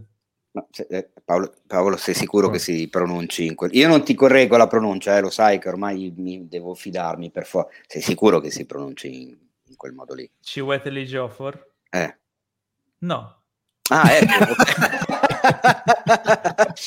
non so perché, ma io l'ho sempre detto mettendo l'accento altrove, sia nel nome che nel come, cognome. Come quindi, la dici tu? Quindi l'ho sentito stranissimo. Io l'ho sempre chiamato Ciwetel e Geofor. E sei sicuro non... di questa cosa? Assolutamente no, per quello che ho chiesto a te eh, sicuro. Alessandro, Alessandro tu come lo pronunci? Eh, io lo pronuncerei Ciwetel e Giovna. Ok, allora il nome sappiamo che è sbagliato su Teo perché l'hai pronunciato è sbagliato. No, è, è cioè, Alessandro credo... sbaglia, quindi quello che dice Alessandro di solito è sbagliato. Andando avanti, eh, allora, gli sceneggiatori Scott Beck e Brian Woods sceneggiatori di A Quiet Place, quindi bravo, buon lavoro, eh, fanno squadra con Sam Raimi per un nuovo sci-fi thriller. Questa è la notizia. Finisce. Bello. Basta, finita così? Sì. Va bene? Buttata Siamo lì. contenti? Sì. Come Se un salame in un corridoio, va bene. Sem- questa è un'altra cosa. è una, è, quella è un'altra analogia, ecco, che, che, che, non andrei ad approfondire più di tanto. No, però nel senso... Allora, la prossima è bella, questa è bella. Allora, se doveste fare un, uh, un, film al giorno d'oggi tratto dal classico di fantascienza 1984, ok? Come lo intitolereste? Ci ha pensato eh, Paramount perché sta che... sviluppando un, un, nuovo adattamento di 1984 e ovviamente lo ha adattato e lo ha chiamato 2084. 2084, mica che e fantasia! 2084 sarà eh, scritto da mm, Mattson Tomlin, che è lo sceneggiatore di Il Batman, Ah. Eh, ah. e dai toni dovrebbe avere un, uh, insomma, uno stile, un, potrebbe essere accomunabile un po' a Matrix e a Inception. Quindi diciamo che prende dal 1984, però va un po', va un po in quella deriva lì. Con, con, un po' di Lizzie McGuire, così, per fare un po' No, di... niente Lizzie McGuire. No, Ma- The Matrix e Inception. Eh, io, vabbè, sono un grande fan del libro, e quindi del libro e del programma TV Il Grande Fratello, e quindi sono molto contento di un nuovo adattamento.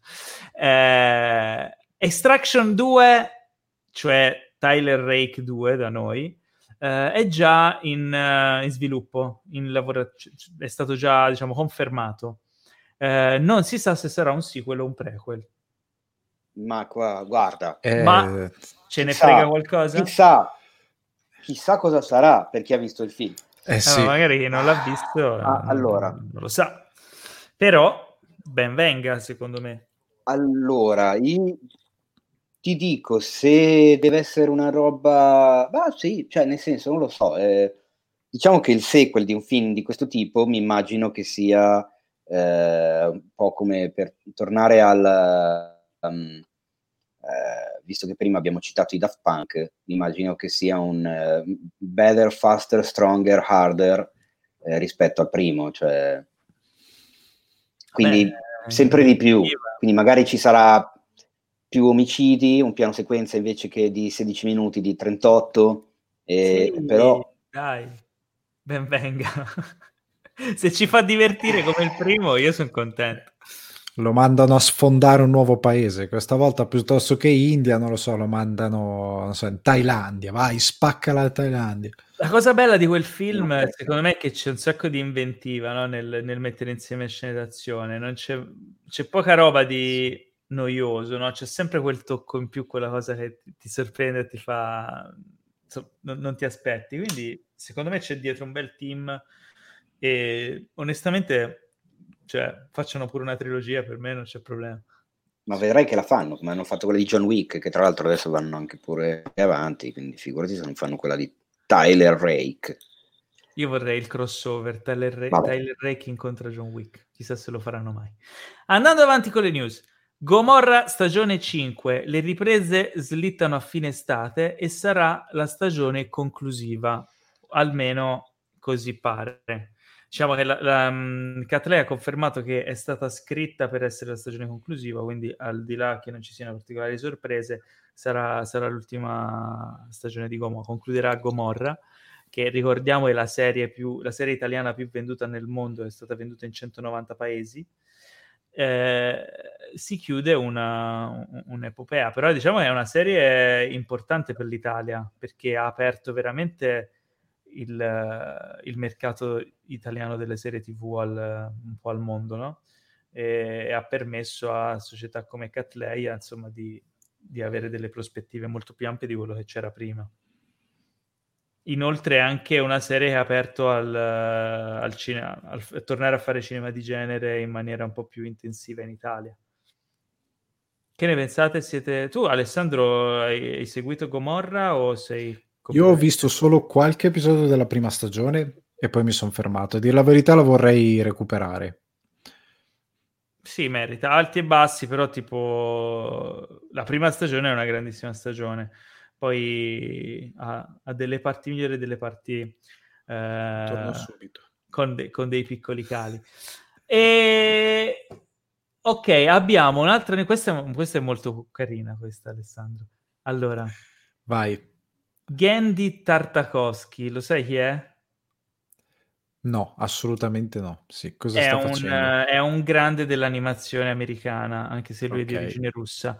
Ha fatto eh, il laboratorio di Dexter, Samurai Jack, ah. ha fatto la trilogia di Hotel Transylvania eh, e varie altre robe, tra cui anche l'animazione di Star Wars The Clone Wars.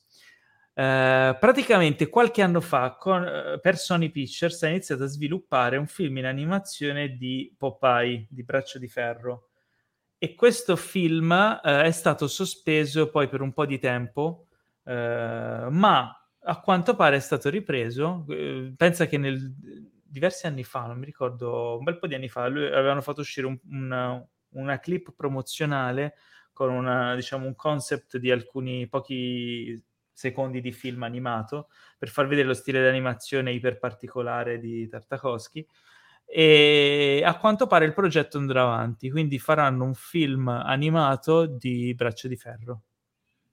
Ma è, è, è un'operazione rischiosa comunque, è difficile, no? Eh non ha avuto molte trasposizioni al cinema Braccio di Ferro. Mi ricordo eh, quella, quella con...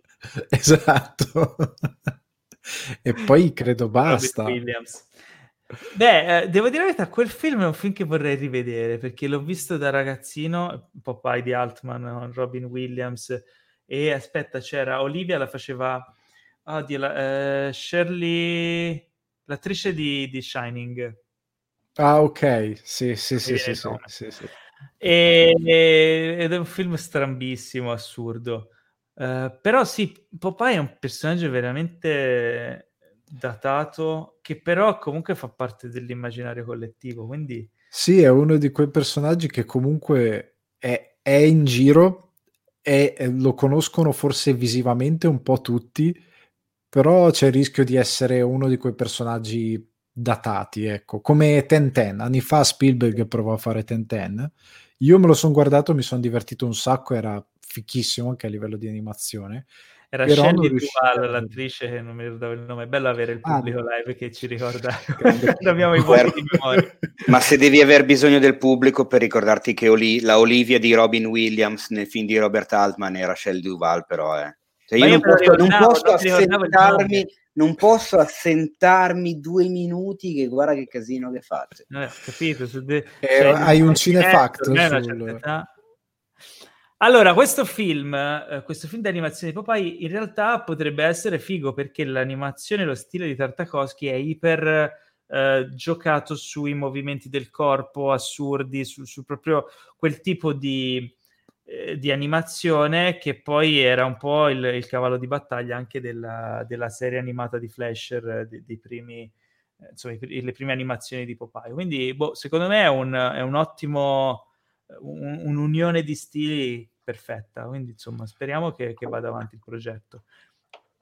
E tra l'altro, dicevo prima, uh, Tartakovsky aveva curato anche le animazioni di Star Wars Clone Wars, che è la serie animata uh, di...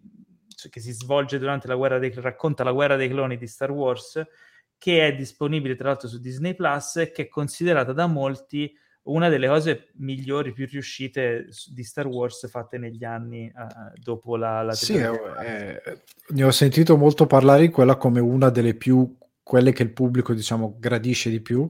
E tra l'altro un paio di personaggi di quella serie ho letto che saranno in The Mandalorian.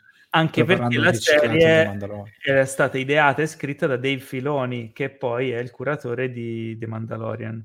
Io e nel caso vi steste chiedendo come fare a seguire tutta The Clone Wars, se uno volesse recuperarla e capirci qualcosa in ordine cronologico, perché non so se lo sapete, ma gli episodi di The Clone Wars sono un po' messi, cioè raccontano eh, tante piccole storie e situazioni che però si intersecano. Guarda un po', C'è un proprio oggi su cinefx.it è uscito ah. la guida definitiva agli episodi di The Clone Wars in ordine cronologico. Eh? Solo lì, solo lì. E io ti stupirò, Teo, ho iniziato a vederla, Clone Wars, la prima stagione, mi dicevo all'inizio, mh, mm, ed è veramente figa. C'è qualche, c'è qualche episodio che ha degli elementi un po' più così, non, non, dico infantili, perché comunque è una serie per tutti, proprio in stile Disney, con però anche dei momenti d'azione delle robe proprio da Star Wars classico, anche belli violenti, quindi... Eh, ti dirò, ti dirò, mi sta piacendo non poco. Io ne sento parlare benissimo, l'avevo iniziata anni fa, quando iniziò, ma non mi piaceva il, ehm, il tratto, eh. il disegno, e quindi mi, mi nervosiva e niente, l'ho buttato. Però eh, si è evoluta negli anni, quindi di stagione in stagione cambia un po' lo stile, si evolve con l'evoluzione anche della tecnologia, anche perché comunque è una serie che è andata in onda nell'arco di tantissimi anni e l'ultima stagione è stata lanciata proprio ora con, con il lancio di Disney Plus. Quindi, boh, secondo me, se siete fan di Star Wars, un'occhiata gliela darei. E eh, rimanendo in tema Star Wars, a quanto pare un rumor, una voce di corridoio ci fa sapere che in, nella seconda stagione di The Mandalorian potrebbe tornare Boba Fett, interpretato da Temuera Morrison, che lo interpretava, che interpretava Django Fett, quindi suo padre, in eh, episodio 2 e, 3, no, solo il 2. Uh, eh, quindi Boba Fett... In episodio cosa? Star Wars episodio 2, quello, tu non lo conosci, un film no, poco conosciuto. Visto. A quanto pare Boba Fett non è morto, perché eh, appunto The Mandalorian si svolge dopo l'episodio 6. Ma non devi spoilerare queste cose, perché spoileri? So. Siamo spoiler free.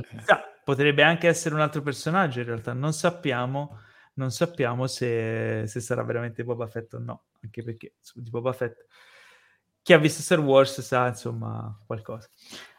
Eh, allora, fa le puntualizzazioni. Eh, è andata, è andata così. È andata così. Eh, Dio, ma chi è che non ha visto il ritorno dello Jedi? Ragazzi, cioè, vogliamo scherzare. Posso capire episodio 2, posso capire episodio Clone Wars, però insomma, dai, diamoci una regola. Eh, allora, rimaniamo in Disney Plus. Hamilton, Hamilton, sapete cos'è Hamilton? Il musical Hamilton ok? Lin Manuel sì, Miranda, sì, sì. il musical famosissimo, il musical che io voglio vedere da anni ma non trovo i biglietti per andare a vedere, che tutte le volte che vado a Londra ci provo e vado a New York ci provo e non riesco a vedere.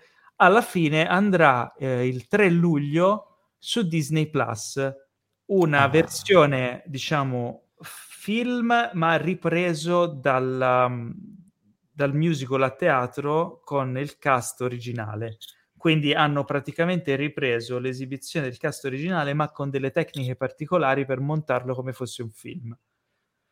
Questo è quello che si sa. Ora, la, la cosa è che il film in realtà sarebbe dovuto uscire su Disney, no, anche al cinema, non solo su Disney Plus, ma l'anno prossimo. Quindi questa uscita è stata anticipata, visto che il materiale è stato già registrato da tempo, perché il cast originale ormai non interpreta più il musical da, penso, alcuni anni Uh, e quindi, insomma, per tutti coloro che hanno, vogliono vedere Hamilton, che tipo è uno dei musical più premiati della storia, insomma, un, veramente un fenomeno uh, internazionale gigantesco, potranno avere la possibilità di vederlo su Disney Plus comodamente seduti a casa loro, anche perché comunque i teatri sono chiusi, quindi insomma non, non, non c'è molto altro modo. Spero che riaprano presto perché poi magari lo vorrei anche vedere di persona, che è tutta un'altra esperienza. Anche voi volevate vedere Hamilton? Non ve ne frega niente? Ah, guarda, mi è venuta una voglia incredibile proprio adesso mentre ne stavi parlando, cioè una cosa irrefrenabile. Adesso, anzi, eh, ti guarda, mi stacco un attimo e vado a cercare informazioni, vado a guardarmelo ora. Oggi sei particolarmente simpatico, te. Come hai mangiato? Madonna, non vedo l'ora, Teo, che si, che si possa tornare a registrare il podcast tutti insieme qui in studio. Eh? Anch'io, col Dio Guardi, con Morena, con Lorenza, in, con... no, non è vero. non si può. Cioè, da un certo punto di vista comunque è meglio così, perché abbiamo degli ospiti che non avremmo. Cioè, non avremmo mai avuto qua Raccino, eh, Francesco Russo, il Dio Guardi, Morena Falcone, Lorenza Guerra. Eh, chi, chi, chi, è che altro è venuto Natascia da altre città? È sempre invitata. Natascia, che è sempre in giro per il mondo. Eh, cioè, eh, comunque, no. comunque eh, potremo in futuro, quando poi ripartirà il podcast normale, trovare un modo per fare una sorta di ibrido e quindi eh, usare questo sistema a distanza per fare delle interviste in più. Insomma, ci organizzeremo. Allora, ragazzi, eh, chi di voi due, Teo o Dio Guardi, è più fan di Tiger King? credo proprio il Dio Guardi. Oh, Teo, secondo me è Teo. No, no, io non l'ho, no. non l'ho, finito, raga. Io, ho visto, io prima... l'ho visto. Ho visto una puntata e mezza e poi me ne sono sbattuto allegramente. Io ho, tri- ho, triggerato Adriano Mace scrivendogli dicendo: Ma secondo te lo devo vedere? E lui ha perso giustamente la brocca perché ha detto: Ho scritto 96 recensioni di Tiger King.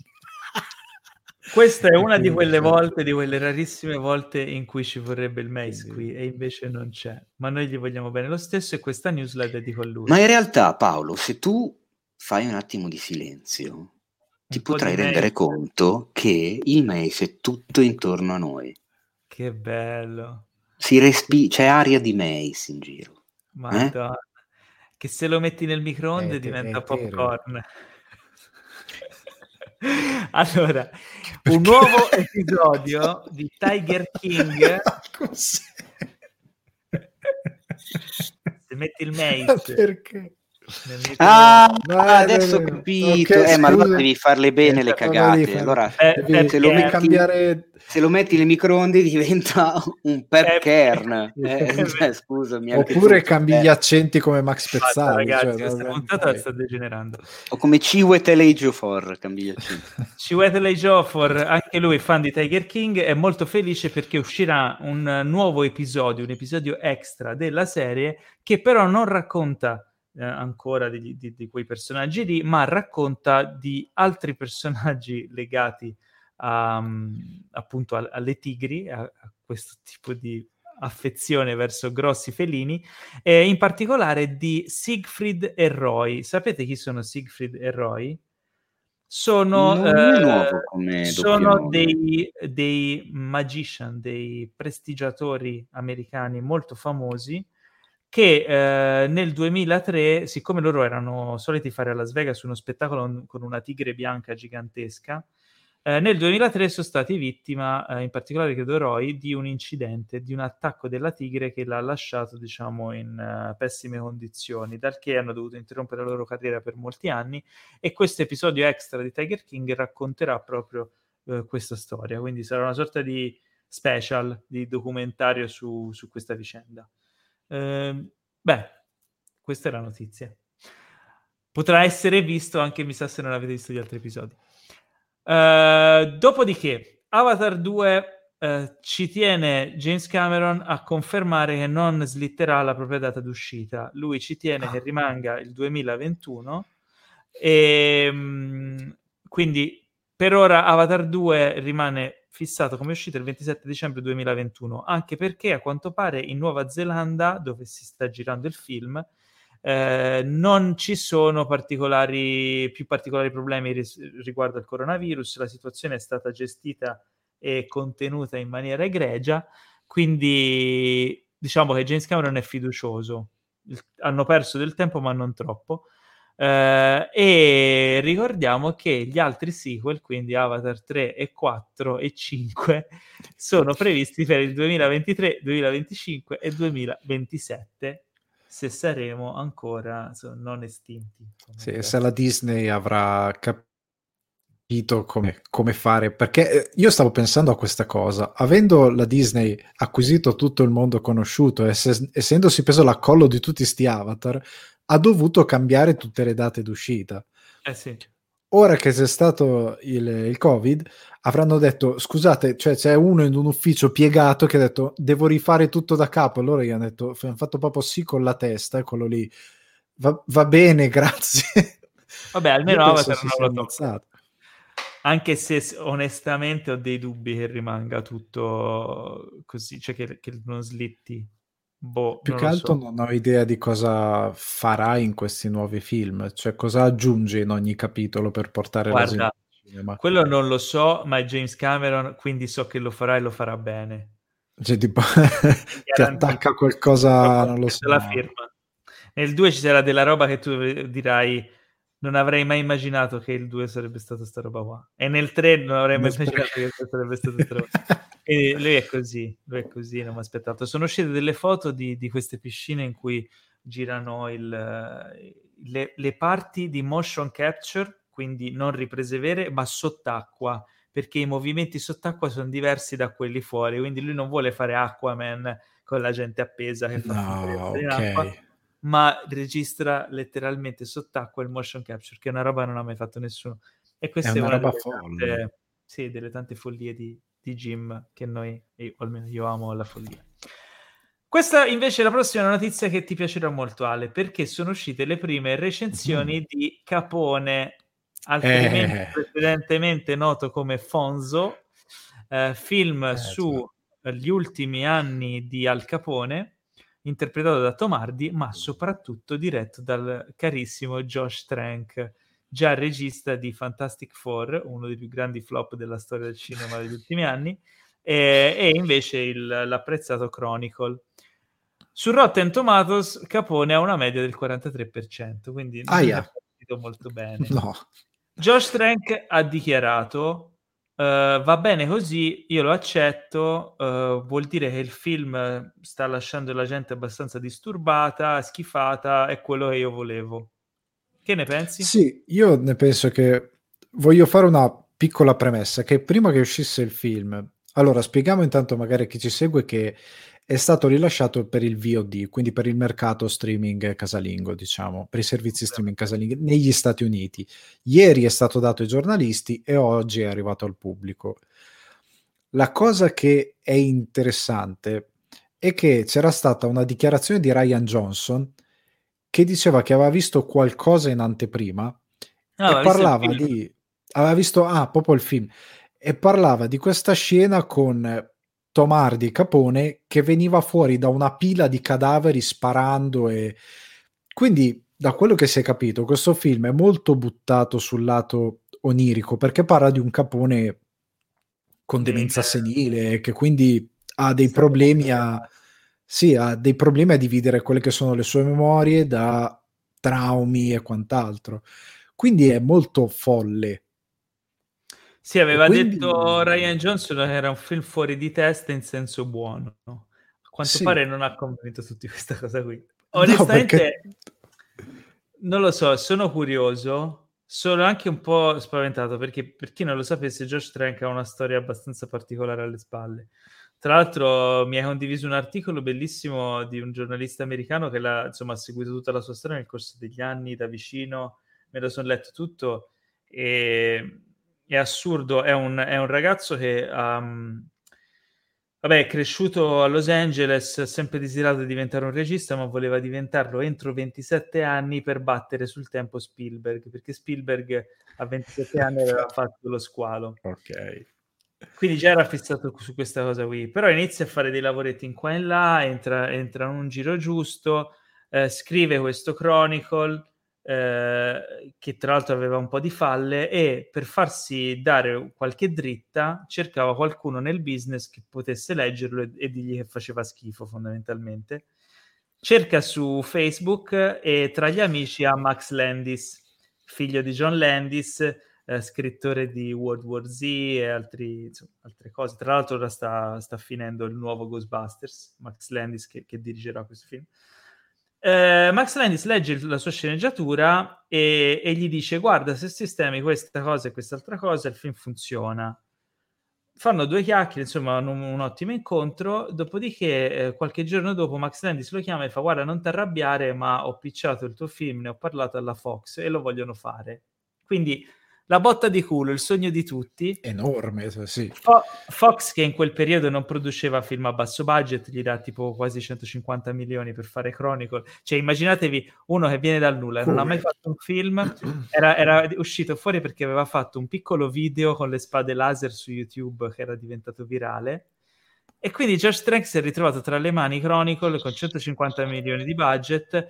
Il film, no, forse il budget era meno, però il film ha incassato un botto eh, fenomeno, tutti lo volevano e quindi eh, la Fox gli mette in mano Fantastic Four, eh, la, eh, Lucasfilm gli dà un, un, film di Star Wars, tutti lo volevano, volevano fare qualsiasi cosa e poi durante eh, la produzione di Fantastic Four crolla tutto, lui non riesce a gestire il film, il film è un disastro, scappano tutti, lui rimane da solo, nessuno lo vuole più.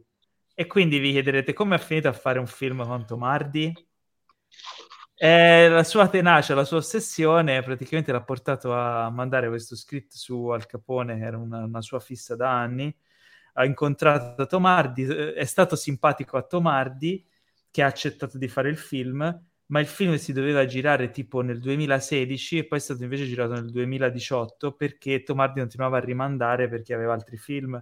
Prima doveva interpretare Triple, tre, eh, triple eh, Frontier, quello che è andato su Netflix. Ok, poi sì. Tomardi è stato tirato fuori dal cast poi Tomardi è stato, doveva iniziare Venom, quindi volevano girarlo prima di Venom, avevano mobilitato tutti, però all'ultimo Tomardi ha detto no, no, non posso venire, devo preparare Venom, quindi è saltato un'altra volta il film. Praticamente lui è stato in ballo una roba come tre anni per fare Capone, in cui ha preso un cachet di 40.000 dollari, quindi praticamente stava morendo di fame. E ora esce questo film ed è, non lo so, io sono curioso di vederlo, ma sembra che insomma sia abbastanza fuori di testa. Ora, Josh Trank con tutto il bene per la sua purezza di regista che voglio avere il controllo del mio film, voglio essere l'auteur della situazione, sembra che un po' insomma se la sia anche un po' cercata.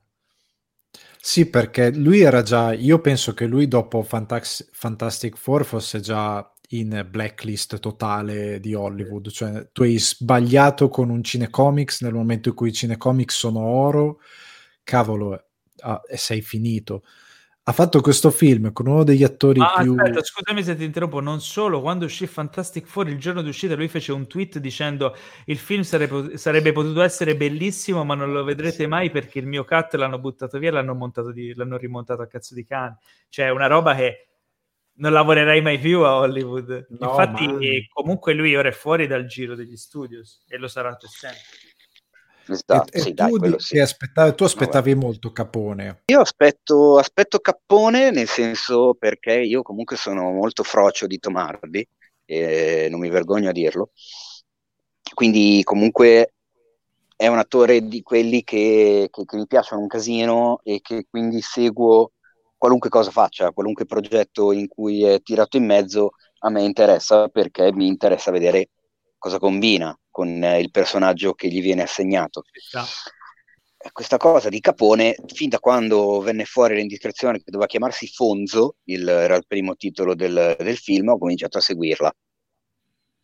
Ho letto che eh, le prime impressioni non sono positivissime, ho sentito prima Paolo che parlava di un 43% su Rotten, ma attenzione perché magari quel 43% di recensioni positive sono tutte da 8,5-9 come voto medio, perché ricordati che su Rotten Eh. non è importante la percentuale, ma la media voto, poi magari no, però non si sa mai, ecco, non diamolo così, così per vero, vero. scontato. E quindi, boh, non lo so, non so cosa pensare, anche perché appunto Josh Trank, io conosco due film che ha fatto, appunto Chronicle e, e Fantastic Four, ed è un po' come dire, come, un po' come la mia connessione, cioè vedermi prima dal Mac con le luci fatte con lo sfondo dei poster di 2001 e Apocalypse e vedermi adesso con le lanterne attorno, Dal cioè, alla proprio bravo, era esattamente lì che volevo arrivare. Quindi, boh, che ne so, vedremo. Lo scopriremo a Eh, breve. lo scopriremo a breve. Io ho letto delle robe brutte, nel senso che ho letto le prime impressioni, parlano male anche dell'interpretazione del caro Tommaso Duretto, eh, che dicono che appunto Bofonchia, perché ridete? È il suo nome in italiano, Eh, giusto. Tommaso Duretto, eh, che. Bofonchia, no, Dorello è, è- è in- è quando non meglio, recita, è quando è in altre situazioni più intime, che bofonchia, sbuffa, tossisce, cioè hanno liquidato in po- poche azioni e fastidiose la sua prestazione. In realtà, come ha detto anche eh, prima il Dio Guardi, da subito si è saputo che il film non era molto ancorato alla realtà, ma anzi andava ad esplorare le paranoie, e gli incubi e le allucinazioni di un capone ormai malato è vicino alla morte, quindi se ci sono delle scene strane, eh, ma va.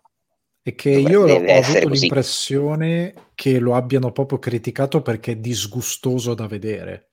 Mm. E il che aumenta Però... la mia curiosità, cioè nel senso perché sì. disgustoso vuol dire che, che, cosa succede in sto film, adesso lo voglio vedere. Cioè, Beh, penso prima. che alla fine lo vedremo e ne parleremo, avrà più senso. Ci esatto, sono due anche se i nostri amici ci stanno aggiornando live nei commenti dicendoci che la media voto è 5 e i, le recensioni positive su RT sono il 39% e neanche più. È sceso allora. Ah, okay. il, è sceso ancora di più. Ci sono due, due, precisazioni. Uno, che prima ho parlato di Max Landis, ma non ho, effettivamente ci fanno notare i nostri ascoltatori che è stato tolto dalla regia di, del nuovo Ghostbusters in seguito a una serie di accuse riguardo a molestie sessuali o comportamenti ah, eh sì. etici. E l'altra è, è, un cinefact riguardo proprio a Capone, eh, della storia, tutta la storia che ho letto mi, mi è rimasto impresso perché comunque eh, c'è un momento di pietà verso il povero Josh Trank che eh, durante l'estate, se non sbaglio, del 2018 eh, o 17, lui è praticamente mh, Tomad aveva dato la sua disponibilità per fare finalmente le riprese di, di Capone poco prima di iniziare a girare Venom. Quindi loro si erano spostati in, uh, in Louisiana per girarlo perché l'avrebbero girato lì in una casa lì eh, e il povero, il povero Josh Trank con eh, il suo assistente e, e un'altra persona era, avevano guidato sei giorni con la macchina carica di roba per trasferirsi in Louisiana per tutta la durata della produzione. Dopo sei giorni di guida, arrivano lì, eh, entrano, avevano l'hotel affittato per, per, alcuni giorni, entrano nella casa.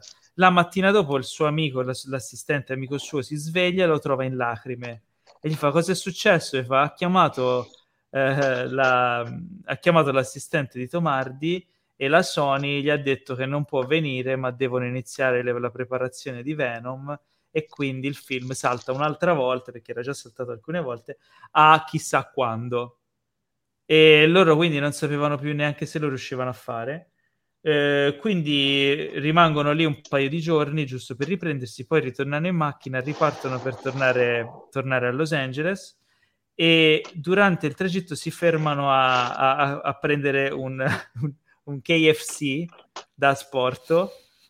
Quelli del, del, del KFC si dimenticano di dargli le posate e quindi loro sono in macchina, hanno questo KFC. L'amico dice: oh, Non vi preoccupate, vado io a prendere le posate. Si allontana e quando torna trova il povero Josh Trank in un bagno in lacrime, di lacrime. mentre Ancora. si sta in lacrime mentre si sta ingozzando con le mani di KFC e di tipo purè e dice che quello è il, è il punto più basso che lui ha, ha raggiunto durante la produzione di, di Capone. Da, Beh, lì, da, lì cose, da lì, in poi le cose sono andate, sono andate meglio. Però vi fa capire comunque un regista che si trova in quella situazione e vuole davvero fare un film, a cosa deve purtroppo fare, a cosa deve affrontare, in che situazioni a volte si va a trovare, perché veramente finché non sei sul set, non hai finito le riprese, non sai mai se quel film verrà fatto veramente, non sai mai se uscirà, i soldi che, che vengono spesi non sono i tuoi, tutta una serie di pressioni e di cose. E vabbè, questa è la storia di, di Capone finora, poi ne, penso che ne parleremo ancora. Immagino eh. di sì, io comunque sono curioso e nulla mi distoglierà dal vederlo.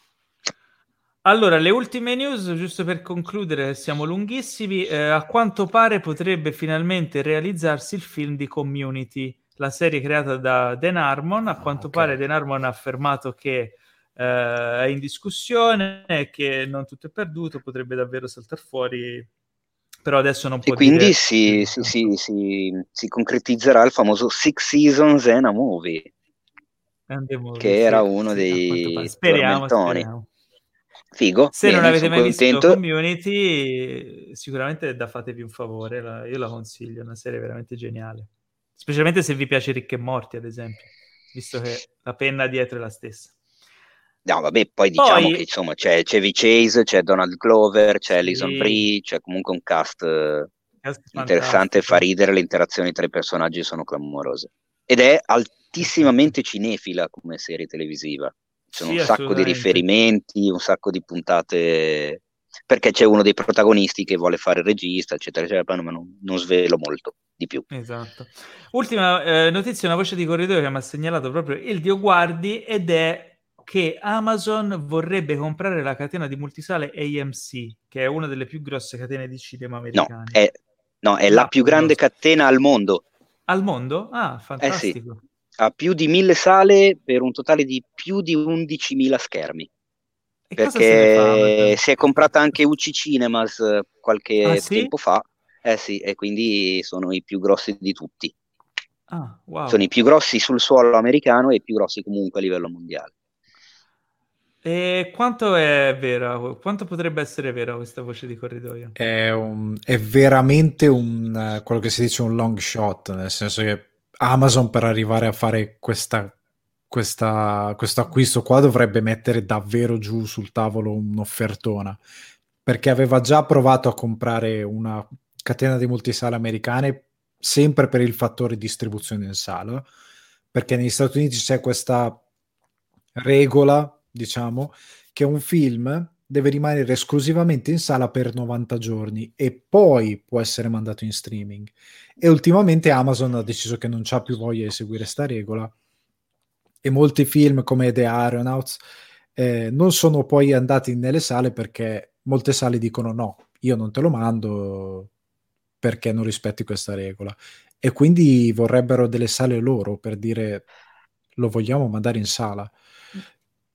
Beh, Però... in realtà è una, è una, mossa che potrebbe essere epocale per il mondo del cinema perché Cavolo, molto dipende, potrebbe... po- possono segare le gambe a tutti gli altri studios perché alla fine l'esercente decide, ed è successo anche negli anni della storia di Hollywood, che gli esercenti si mettessero insieme per boicottare alcuni studios e non mettergli fin nelle sale. Quindi eh, è un potere che in mano ad Amazon potrebbe veramente sconvolgere gli equilibri.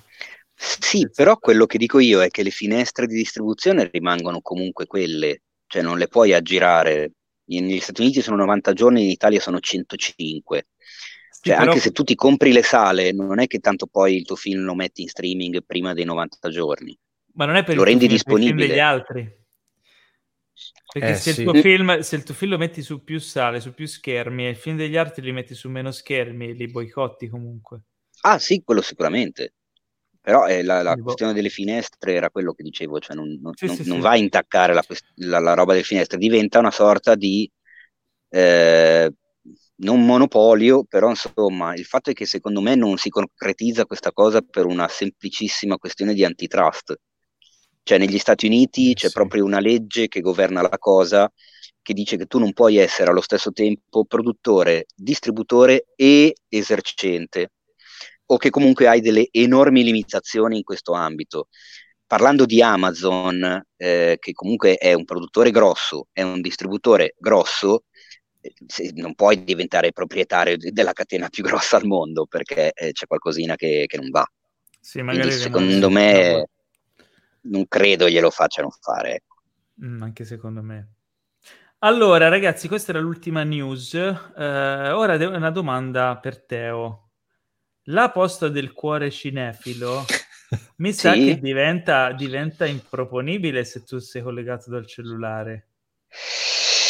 E a questo punto credo di sì, perché e non so come possa funzionare la questione. Funziona che siccome siamo anche in ritardo, slitta settimana prossima, quindi i vostri messaggi non andranno perduti. Li abbiamo Mi attivati. scuso anche perché ne avevamo ben quattro questa sera. Ben quattro, quindi settimana prossima ragazzi tra l'altro, sarà uno special.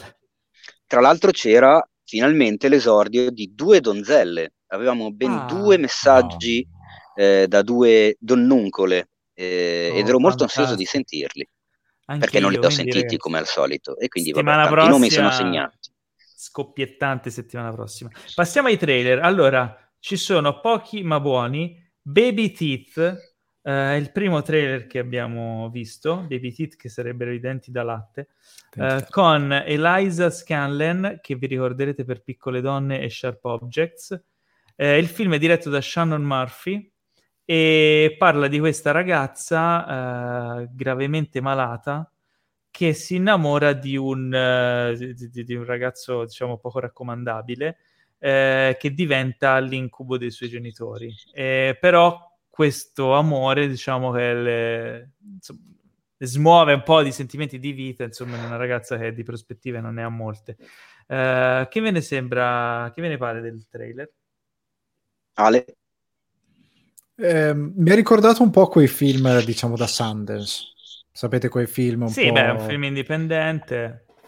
Eh, è carino, è un tema abbastanza rivisto, però gli attori sembrano molto, molto sul pezzo e sembra molto virato verso la commedia, anche se c'è, è una specie di dramedy, come mm. dicono mm. gli americani. Eh, però, ma è interessante è uno di quei film eh, da tenere in considerazione. Beh, lei comunque è bravissima, cioè se avete visto eh, anche Sharp Objects fa un personaggio assurdo. Lei è brava, sì. Sì.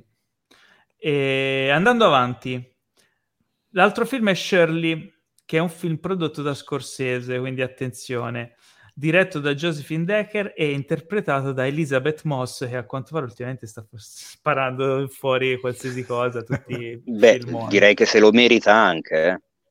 Eh, eh beh, sì. Eh, allora, una famosa scrittrice horror prende ispirazione per il suo prossimo libro eh, dal... Um, praticamente quando lei e suo marito ospitano una giovane coppia ed è un, sembra un thriller horror psicologico, no, più thriller che horror forse.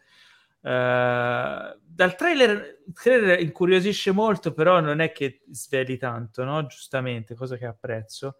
Però sembra una spirale di follia in cui insomma lei è al centro un po' di tutto. E la fotografia mi sembra molto bella, molto figa. Avete da aggiungere? Sì, c'è un'Elizabeth Moss molto, in, molto, in, molto inquietante, devo dire, eh, in una veste che non ero abituata a vederla in quel modo, anche perché l'hanno abbastanza imbruttita e insciattita, non so come, sì. come dire. E la cosa sembra figa, perché sono son curioso di vedere come hanno...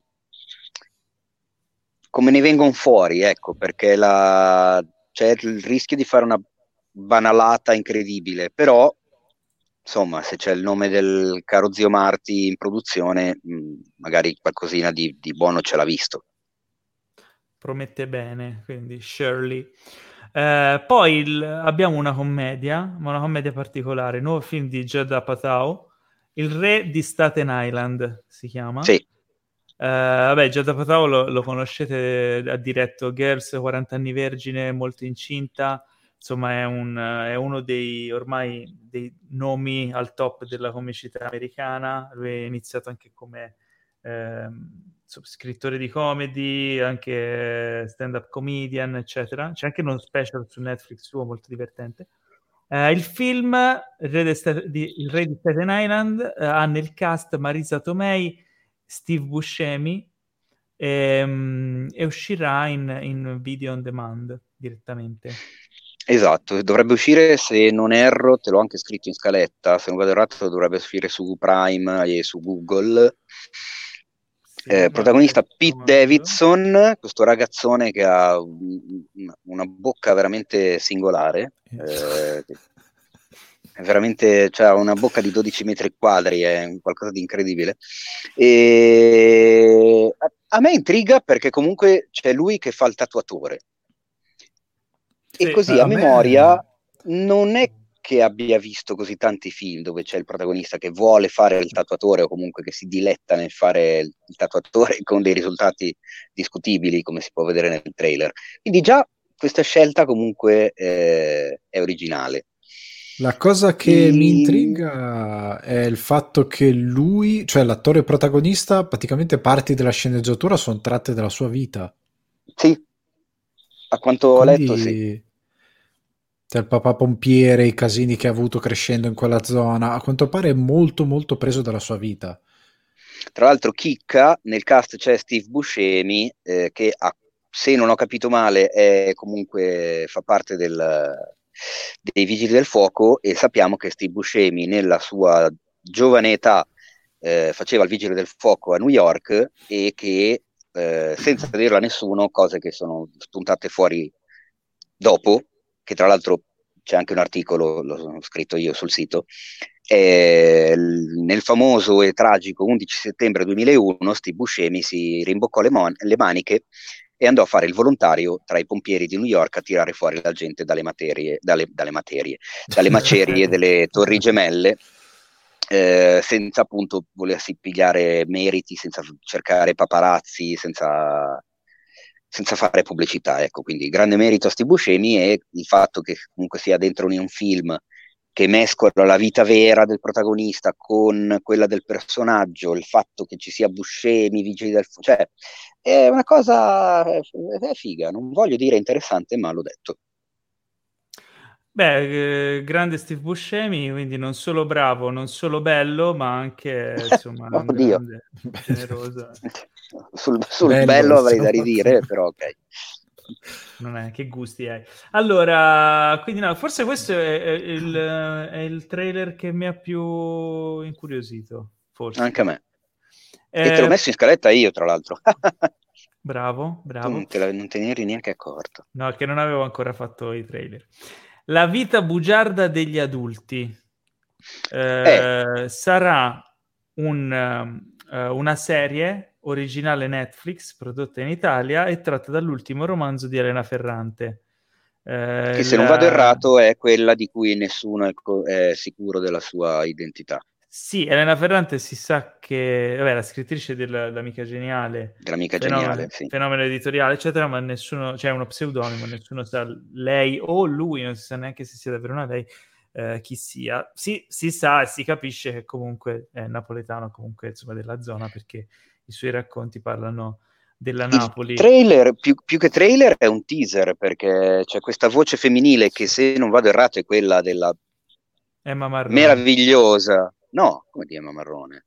Sì. Ma no, ma che cazzo sì. dici? Ma sei sicuro? ma non è quella grande... della De Angelis? No, è di Emma Marrone, grande ah, fan di, eh, della Ferrante che si è prestata per fare questo, per leggere questa, che errorone. Stavo... Fare... Io ero convintissimo che fosse Matilde De Angelis. Ero già innamorato, infatti, del teaser, invece no. Guarda, controllo. Vabbè. E, no, il teaser è particolare perché sono delle scritte. C'è questa voce che legge eh, parti evidentemente del romanzo della Ferrante e queste scritte sullo schermo che si, si, si autoscrivono e, e, e creano de, de, de, delle forme. Quindi non, non, ci sono immagini, non, non, si sa assolutamente nulla. Non, non, credo che la serie sia fatta in quel modo.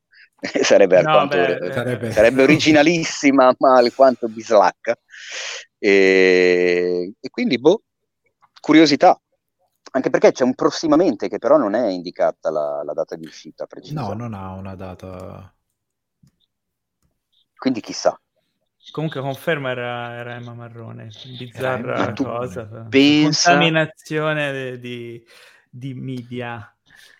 Allora, poi abbiamo I'm No Longer Here, eh, che è un, um, un, uh, un, film che uscirà su Netflix il 27 maggio, uh, spero anche in Italia, perché ora ultimamente iniziamo a avere dei dubbi che a volte escono su Netflix, ma la data non è worldwide. Uh, racconta, e questo sembra cioè, molto figo come trailer, mi, mi intriga molto come film da vedere, perché racconta la storia di, di questo uh, ragazzo diciassettenne, Ulysses, che um, è in Sud America, non ho capito se è tipo in, in che paese di preciso sia, quindi lui è, è nel, tra le gang, insomma, gang di strada, situazione brutta, siccome la situazione sta mettendo in pericolo la vita dei suoi familiari, lui se ne scappa negli Stati Uniti, quindi troviamo questo personaggio assurdo eh, tipo con dei capelli assurdi tatuato che viene proprio da, dalle situazioni peggiori. Beh, capelli assurdi, trova... quel taglio di capelli è quello delle gang di cui fa parte, quindi cioè, sì, dove arrivano vabbè, non sono assurdi, poi a, ved- a, vederli sì, perché se è rasato dietro con i capelli lunghi davanti, con il ciuffo, il ciuffo biondo in testa. Cresta. Poi vabbè, forse, so- forse, sono l'ultimo che deve parlare di capelli assurdi e ok, Anch'io riconosco. però. Però quelli sono veramente particolari.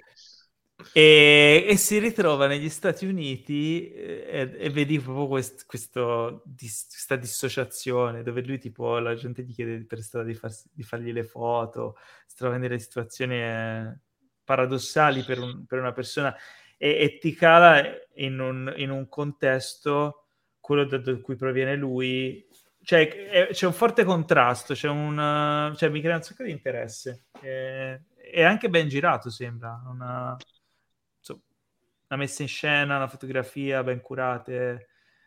Sembra un bel progetto. Si chiama Direi di sì, I'm, sembra di I'm sì. no longer here. Uh, io, io, non, io non sto qui, giusto? Io non sto qui, quindi in italiano probabilmente io non sono qui o qualcosa del genere.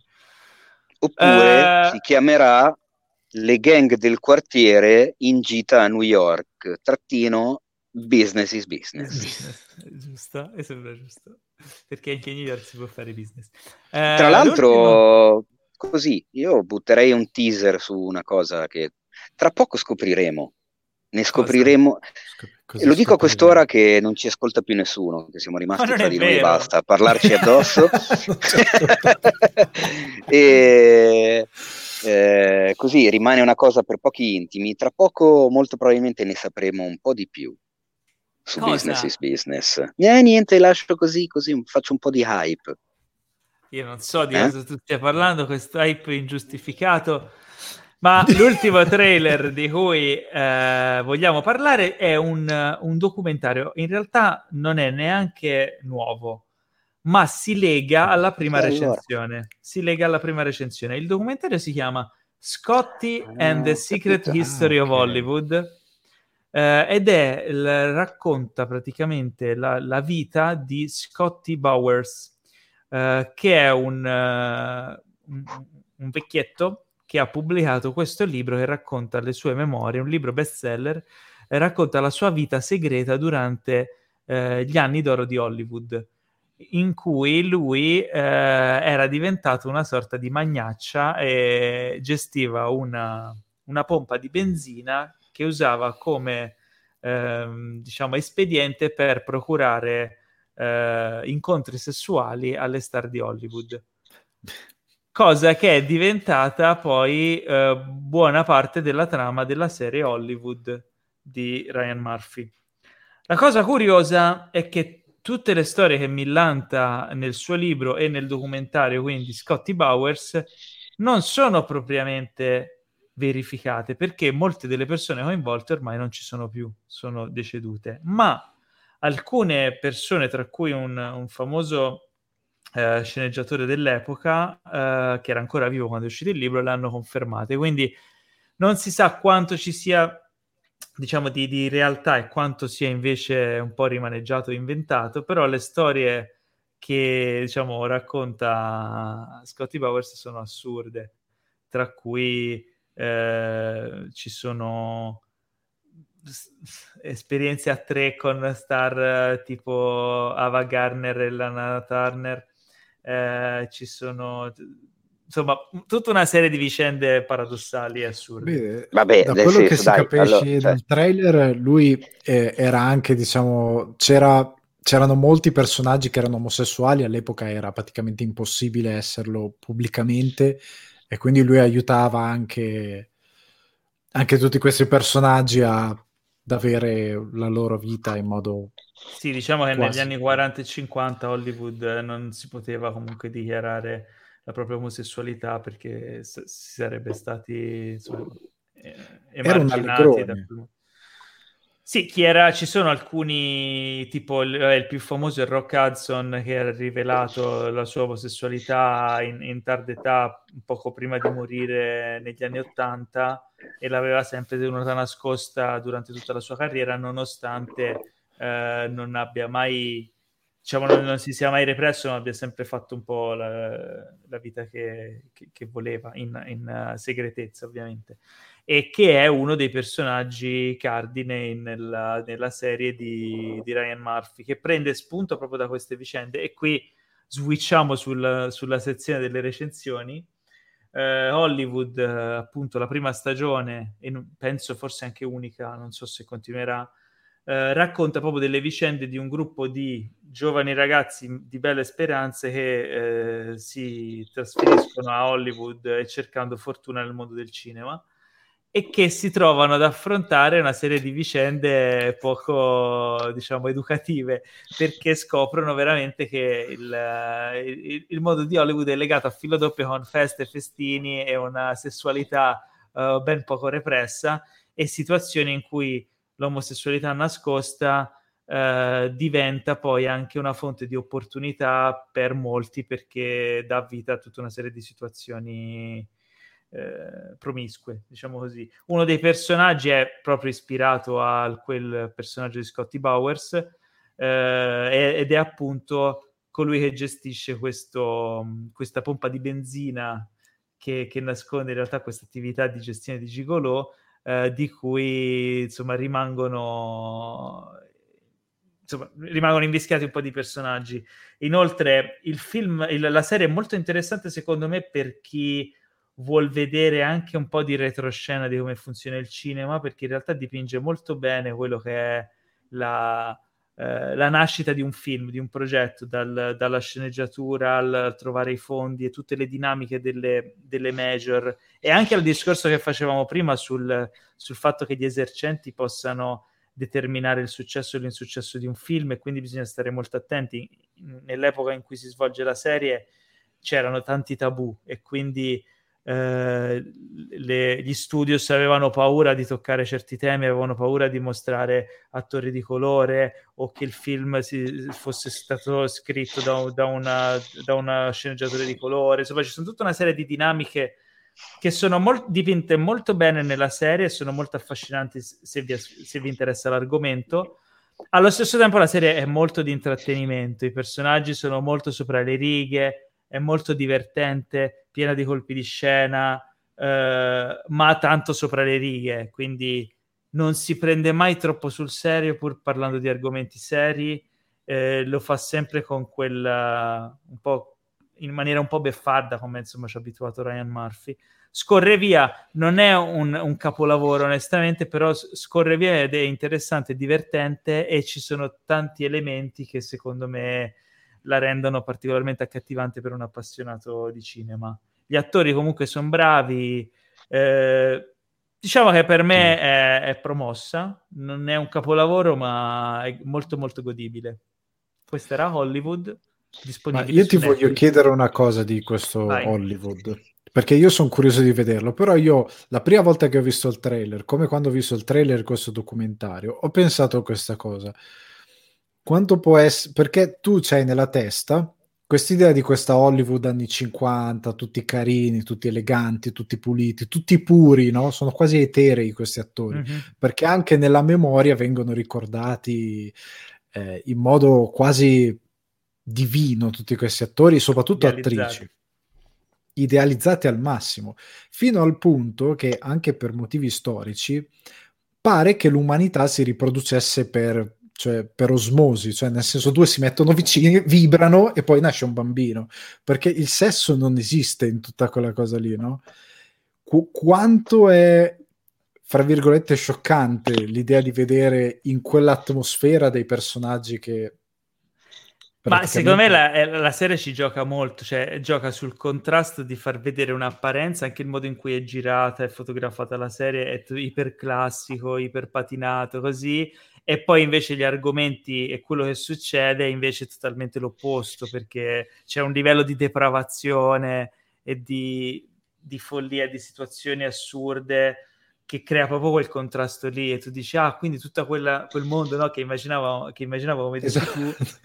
Poi dietro questi facevano le orge succedeva questo, succedeva quell'altro eh, droga eccetera. Quindi gioca molto su quella cosa lì gioca anzi quasi tutto se lo gioca su quella cosa lì e sul ruolo un po' delle minoranze, del ruolo, ruolo delle, delle donne, eh, de, delle persone di colore, ma soprattutto sul, sul, discorso dell'omosessualità, quasi a voler dire uh, ragazzi, ora questa storia del Me Too, ok, però non ha mai considerato tutto quel mondo eh, legato proprio alle persone di potere che comunque ehm, om- omosessualità legate, insomma, persone di potere omosessuali che si approfittavano del proprio potere per influire su giovani ragazzi in cerca di, eh, di fortuna. C'è molto dedicato a quella parte lì, molto sulla questione delle minoranze etniche, non solo di colore, ma anche tipo asiatiche. E tocca un po' tutti questi argomenti. È una serie da Me Too, però gioca sul contrasto proprio di quegli anni lì, facendo vedere quello che succedeva in quegli anni lì. E lo fa in maniera iperleggera, quindi non è mai, okay. non è mai pesante, scorre sempre via, te le butta in faccia, ma sempre col sorriso, come posso dire. Cioè, diciamo Paolo che dopo tutto questo discorso sentirsi dire te le butta in faccia te le butta in faccia. era, era forse l'espressione era meno felice era, che potevi era, usare. era voluta, ti dico era voluta. Era in stile Ryan Murphy. E invece Teo tu hai visto un'altra serie super attesa di, di Netflix The Eddie esattamente io sono curiosissimo.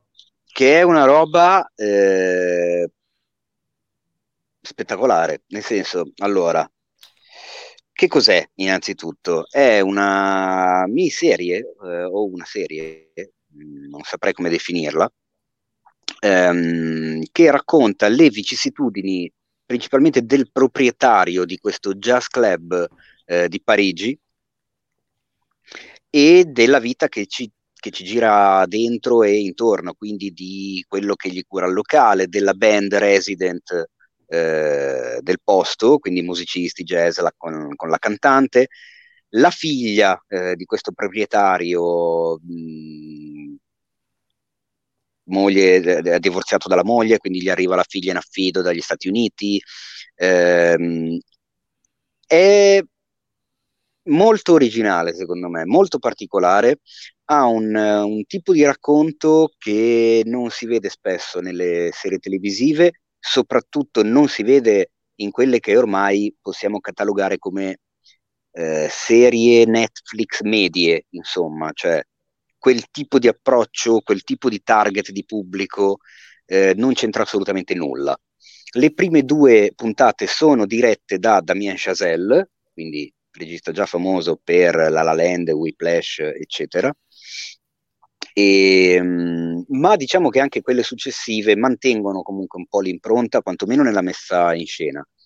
È recitata in francese e in inglese, mescolato. Ci sono dei personaggi che parlano solo francese, altri che parlano solo inglese, altri che parlano un po' tutte e due, a seconda di con chi hanno a che fare. Anche nello stesso discorso mescolano le due lingue. E la cosa che secondo me è, è figa è che sono due fondamentalmente.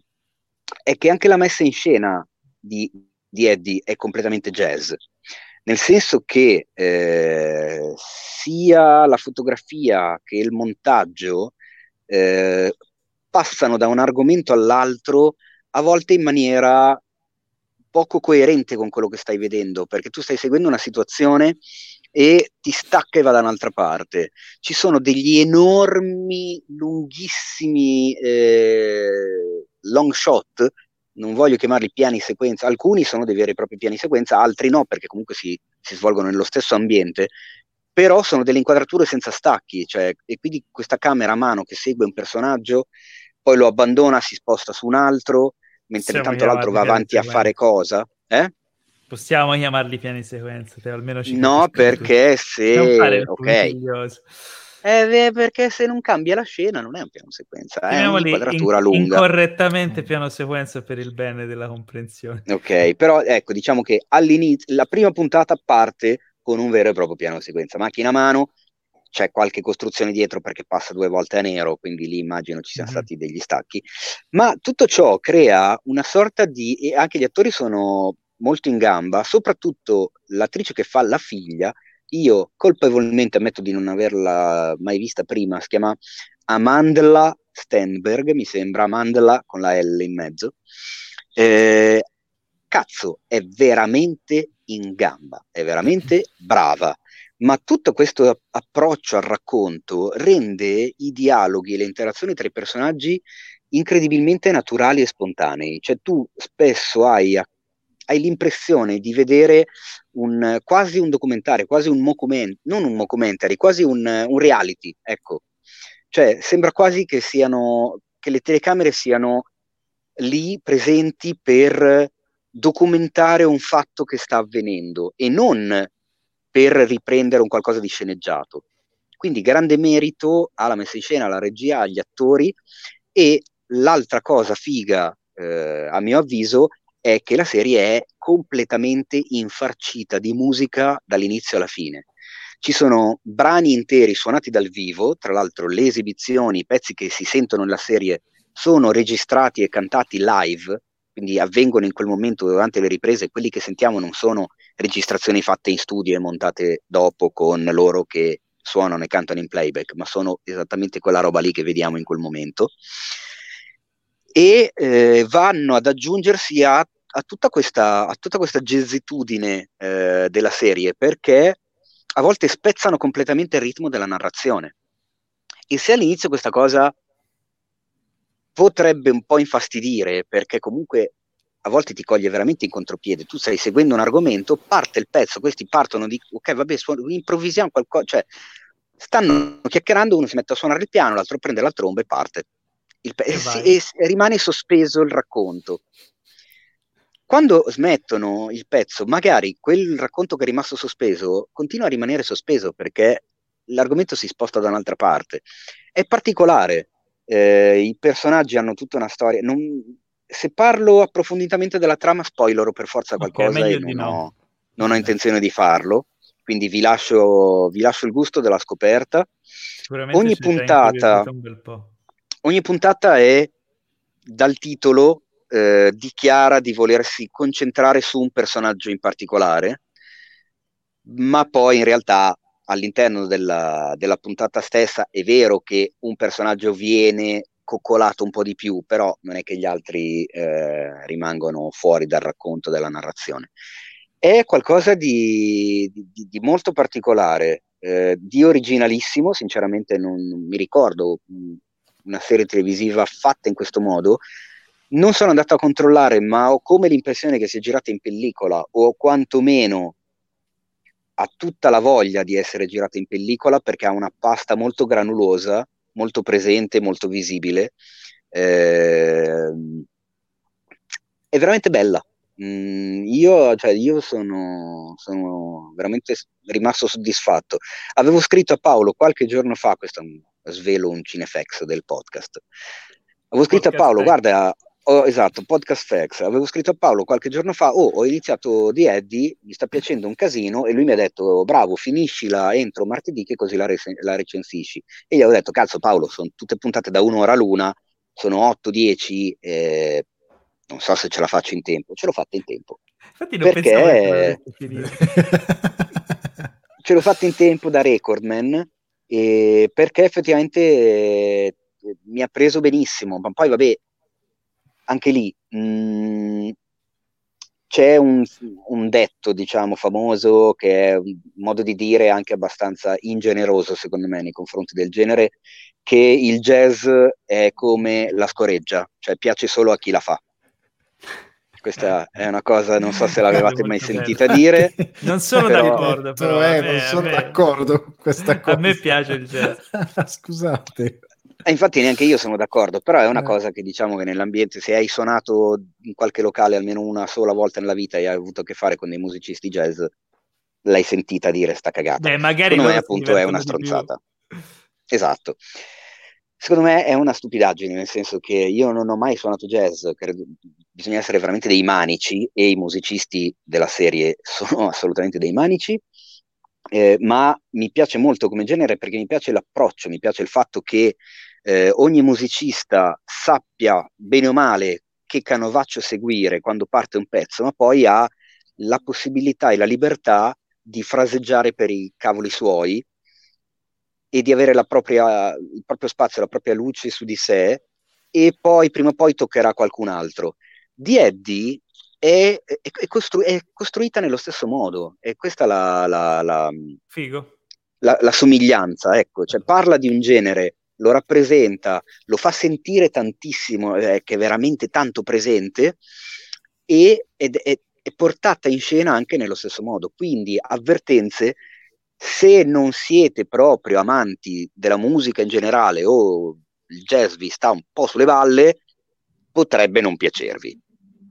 Se invece volete qualcosa di originalissimo, secondo me, con un'attrice soprattutto veramente molto brava da da attenzionare, come dicono quelli fighi, è caldamente consigliata. Bene, bene, ok. È una roba brutta che dicono alcuni.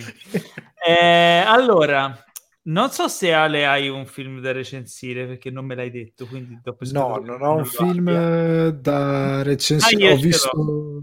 Sì, vai. Ho visto Aftermath, il film con Arnold Schwarzenegger che da poco è uscito su Netflix. Voi sapete che io ho un'affezione particolare per il grande Arnold.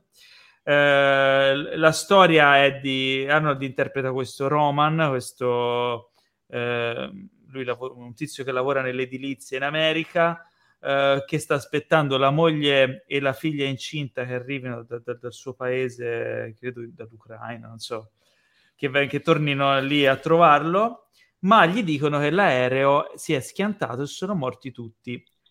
Questo è l'inizio del film. Al che tu ti aspetti che Arnold sia incazzato, e lo è, e che a un certo punto vada ad ammazzare tutti i responsabili che cioè dice ok questa è una versione in chiave moderna di non lo so il, un film di vendetta un uh, Charles Bronson qualcosa del genere eh, e quindi mi aspettavo un po' di azione. In realtà non è così. Il film è tutt'altro. È un film sulla ma perla. come?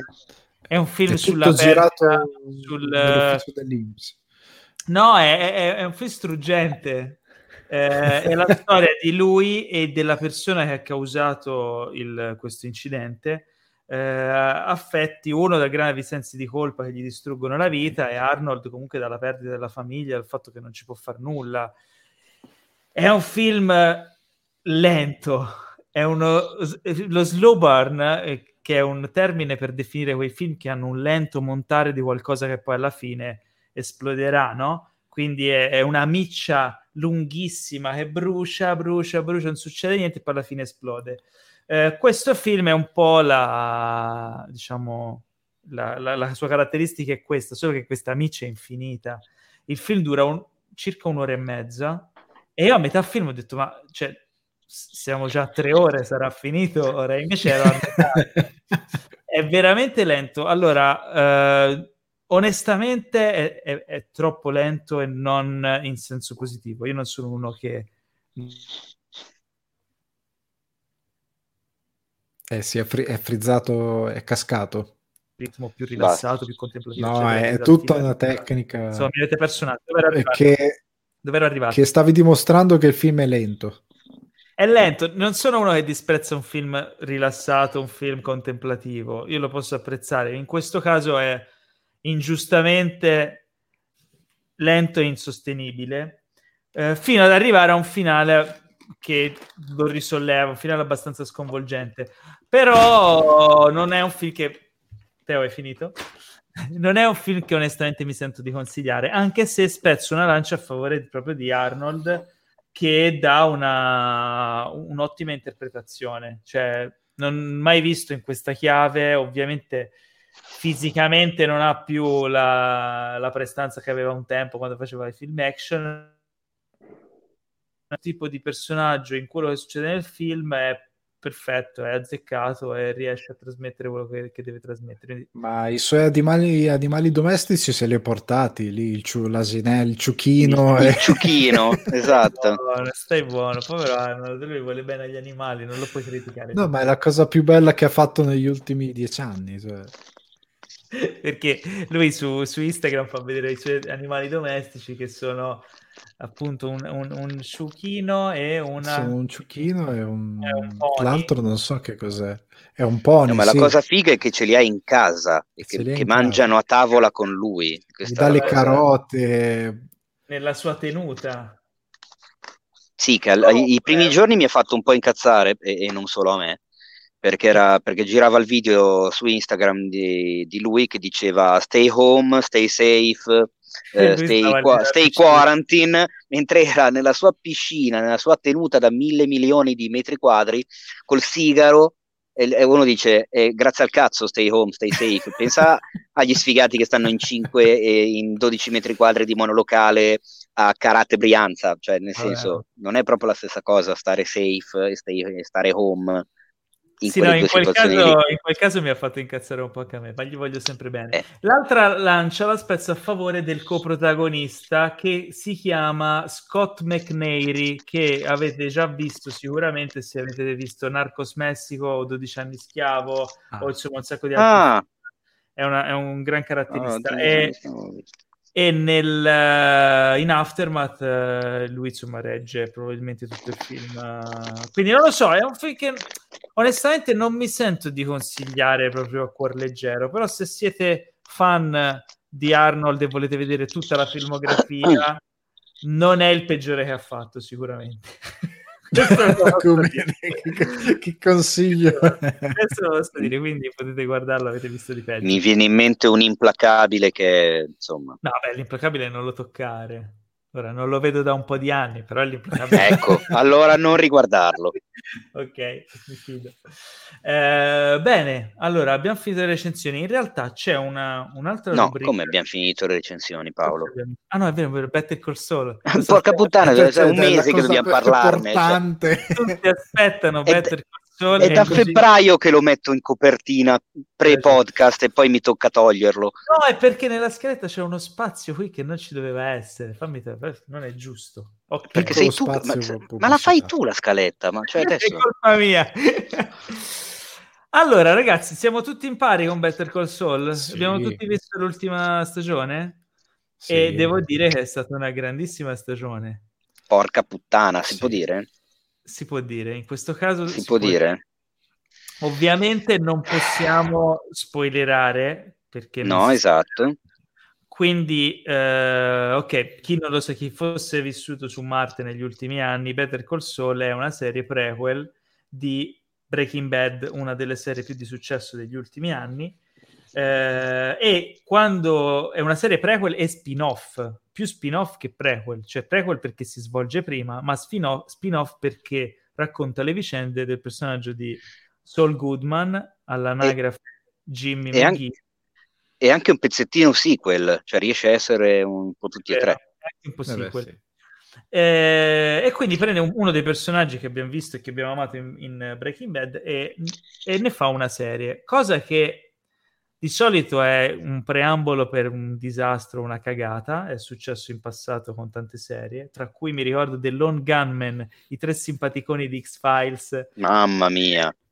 I, complotti, i tre complottisti di X-Files che a un certo punto uh, ebbero una serie, tra cui, tra l'altro, tra gli sceneggiatori di quella serie c'era Vince Gilligan, mm. autore, padre e padrone di Breaking Bad e di Better Call Saul. Io aspetta, me ne ricordo, me ne ricordo una peggio. Quale? Joy. Eh, lo sapevo. lo, lo spin-off di Friends fu una roba. Mamma eh, mia. Ma a quanto pare Vince Gilligan aveva imparato la lezione e dopo The Long Gunman ha pensato bene di non fare una serie spin-off fine a se stessa che facesse schifo, ma di fare una serie che addirittura potrebbe insediare il trono di, o comunque il podio delle serie di, di Breaking Bad. Quindi questo perché... Io l'ho già detto, lo ripeto se vuoi. Cosa? A me sta piacendo di più. Cioè, nel senso, eh, la ritengo più, più riuscita. Eh, non, non, non, mi viene altro termine. Cioè, ritengo più riuscita Better Call Saul di Breaking Bad per vari aspetti. Non sto dicendo che non mi piace Breaking Bad, anzi, poi lo sai perfettamente, avevamo fatto anche il gruppo d'ascolto, mi ricordo, a casa di Nadia, Face... cos'era il Breaking Club? Com'è che l'avevamo chiamato? Eh, la, la, break, la, breaking... la, Breaking Band. La Breaking Band, bravo, esatto, e ci trovavamo tutti a casa delle puntate, bim bum bam. Ma che qua vedo, vedo, qualcosa in più, soprattutto a livello proprio di, dei personaggi. Cioè, in Breaking Bad c'era un enorme, gigantesco Walter White che metteva per forza di cose in ombra praticamente tutti gli altri. C'erano alcuni personaggi minori non così tanto riusciti. Qua invece mi sembra che i personaggi, cazzo, sono tutti, tutti perfetti, anche quelli che hanno poco spazio. Eh, il personaggio, le sfaccettature di, di Jimmy Soul so, sono di più, sono più complicate, cioè affronta un percorso eh, più, non più difficile, ma eh, più complesso che non è un sinonimo rispetto a quello di Walter che diventa Heisenberg, perché Walter che diventa Heisenberg è, è una linea retta, è, un, è una roba che va su, cioè lui da A diventa B e quando diventa B rimane praticamente sempre B, a parte al, alcuni momenti di, di, di... e diventa sempre più B. Eh, Jimmy no, Soul no, e questa cosa a me piace un casino. Eh, poi molti la vedono come un blasfemia, oddio, hai detto che ti piace, eh, che cazzo ci posso fare? Cioè. Allora, io riguardo a questo faccio una... Poi magari fanno la cagata nell'ultima stagione e diventa una so. merda, eh, com- un po' come Game of Thrones, eh? l'ho anche detto. Mm. Però faccio per una ora... considerazione. Uh, io per ora preferisco overall, cioè complessivamente Breaking Bad a gusto personale, sono due serie della Madonna, per un motivo. Sì. Eh, che forse però è anche un pregio di, di Better Call Saul. Il fatto che ehm, in Breaking Bad c'è una, ci sono dei personaggi che vengono catapultati in delle situazioni al di fuori dell'ordinario, al di fuori della loro eh, normalità e de- della loro esperienza e si trovano in situazioni in, in cui, diciamo, rischiano la vita dal, dal primo episodio. Quindi la posta in palio è sempre al massimo, è sempre la vita, sono sempre personaggi in bilico sul, sul disastro. E questo crea una tensione nel corso della serie costante e a, a, tratti quasi insostenibile. Io ho trovato delle puntate, dovevo vedere quella dopo subito perché non riuscivo veramente a, cazzo, a, a tenere duro, a, aspettare di, di, per capire come quella situazione si poteva risolvere, anche perché investivi tanto nei personaggi. Better Call Saul ha quello che è anche forse il suo pregio, è il fatto di costruire questa mutazione, questi personaggi prendendosi del tempo e, e, e, approfondendoli veramente tanto, che è una cosa bella. Ma manca di quell'urgenza che aveva Breaking Bad, manca di quella spada di Damocle sempre sopra che, che ti dava quel, quel, quel, ritmo e quella proprio sensazione di ansia e di, di tensione, se non in quest'ultima stagione. Diciamo che Uh, Better Call Saul ha un montare, ha un crescendo di appunto anche di posta in palio perché si accumulano tante cose nel corso delle varie stagioni che secondo me culmina in maniera fantastica in quest'ultima stagione che è andata in onda adesso e che secondo me probabilmente questa stagione raggiunge se non supera a tratti il livello di Breaking Bad. Raggiunge a livello di tensione e supera il livello di eleganza Breaking Bad ma solo in quest'ultima stagione secondo me sì, no, quello che a me ha colpito, cioè io sono d'accordo sulla cosa che anche secondo me non è superiore per overall perché Better Call Saul un, è un crescendo, proprio anche a livello di personaggi che entrano, di cose che succedono, va, va a salire. Breaking Bad secondo me fin dall'inizio faceva vedere quello che aveva e che voleva diventare e quindi a, per me a livello di overall per ora Breaking Bad rimane solida su un certo piano. Better Call Saul ha la cosa che, come ha detto Teo, tutti i personaggi hanno una profondità che in Breaking Bad non avevano. Nel senso che anche Mike, soprattutto in quest'ultima stagione, ha un momento che tu dici hanno spiegato il personaggio, cioè era già spiegato il personaggio, ma gli hanno dato una proprio una quadratura riguardo a quello che è, cosa fa, perché lo fa che è unica del suo personaggio e che lo rende comunque diverso da tutti gli altri, perché quella roba lì gli altri non ce l'hanno, ce l'ha lui. E la stessa cosa anche Gas Fring, la stessa cosa anche Kim è diventato un personaggio incredibile perché vedi anche cosa diventa non solo in base a Jimmy, ma anche in base a una cosa della sua vita e tu dici cavolo Jimmy è riuscito a, fa- a fare questa cosa scardinando quella quel suo evento del passato così forte. Quindi, e poi cioè, il fatto di riuscire sempre a inserire dei personaggi come Lalo, io ho detto, no vabbè, fai quello Al, che vuoi. le mani. Fai quello Ma che vuoi. È, è, è quello che mh, mm, mi, mi, ricollego a quello che hai detto e a quello che ho, che ho detto prima. Eh, I personaggi di Breaking Bad, se andiamo a vedere Marie, la moglie di Hank, ma anche lo stesso Hank, eh, Skylar, eh, Walter Jr., sono comunque personaggi dalla psicologia abbastanza flebile, cioè non, sono, non hanno una profondità tale da meritarsi un, tanti discorsi. Sono abbastanza mh, plain, mh, mi riviene in italiano, non, non proprio sono piatti, ma insomma, sono, mol- sono troppo forse di contorno. Nelle prime stagioni sì. Mm, eh, sì, ma anche dopo non è che si, si, si, si ingrossano in maniera così importante. In Better Call Saul eh, trovamene uno che non abbia eh, un qualcosa da dire, un qualcosa da affrontare di importante e soprattutto una cosa che mi piace un casino di questa serie è che tu arrivi a conoscere eh, i, i, personaggi anche dai loro silenzi. Eh, rispetto a Breaking Bad, in Better Call Saul ho notato che la scrittura della serie gioca tantissimo sul non detto, sul, su quello che ti lascia intendere perché ti ha già fatto capire prima. Nel senso, ci sono un sacco di inquadrature su Kim pensosa, su Nacho che riflette, eh, su, su, Jimmy che pensa a qualcosa che tanto poi lo, lo, vedrai dopo che cosa stava pensando, ma in quel momento tu hai tutto il tempo di capire, di immaginarti che cosa passa nella loro testa, perché ti ci ha portato, te li ha fatti già conoscere così, in modo così eh, profondo, che, che, ti sembra di, di, di conoscerli come, come, conosci gli amici di, di, anni, che quindi quando stanno zitti in una certa situazione sai che cosa gli passa per la testa.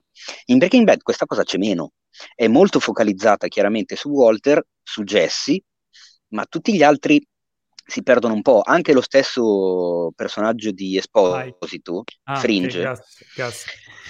Eh, in Breaking Bad eh, fa il, il, il, il cattivone. Mm. Beh, insomma, il suo retroscena viene mostrata. Eh, sì. È un personaggio comunque sfaccettato già in Breaking Bad. Mm, Qui viene eh, espanso meno. di più.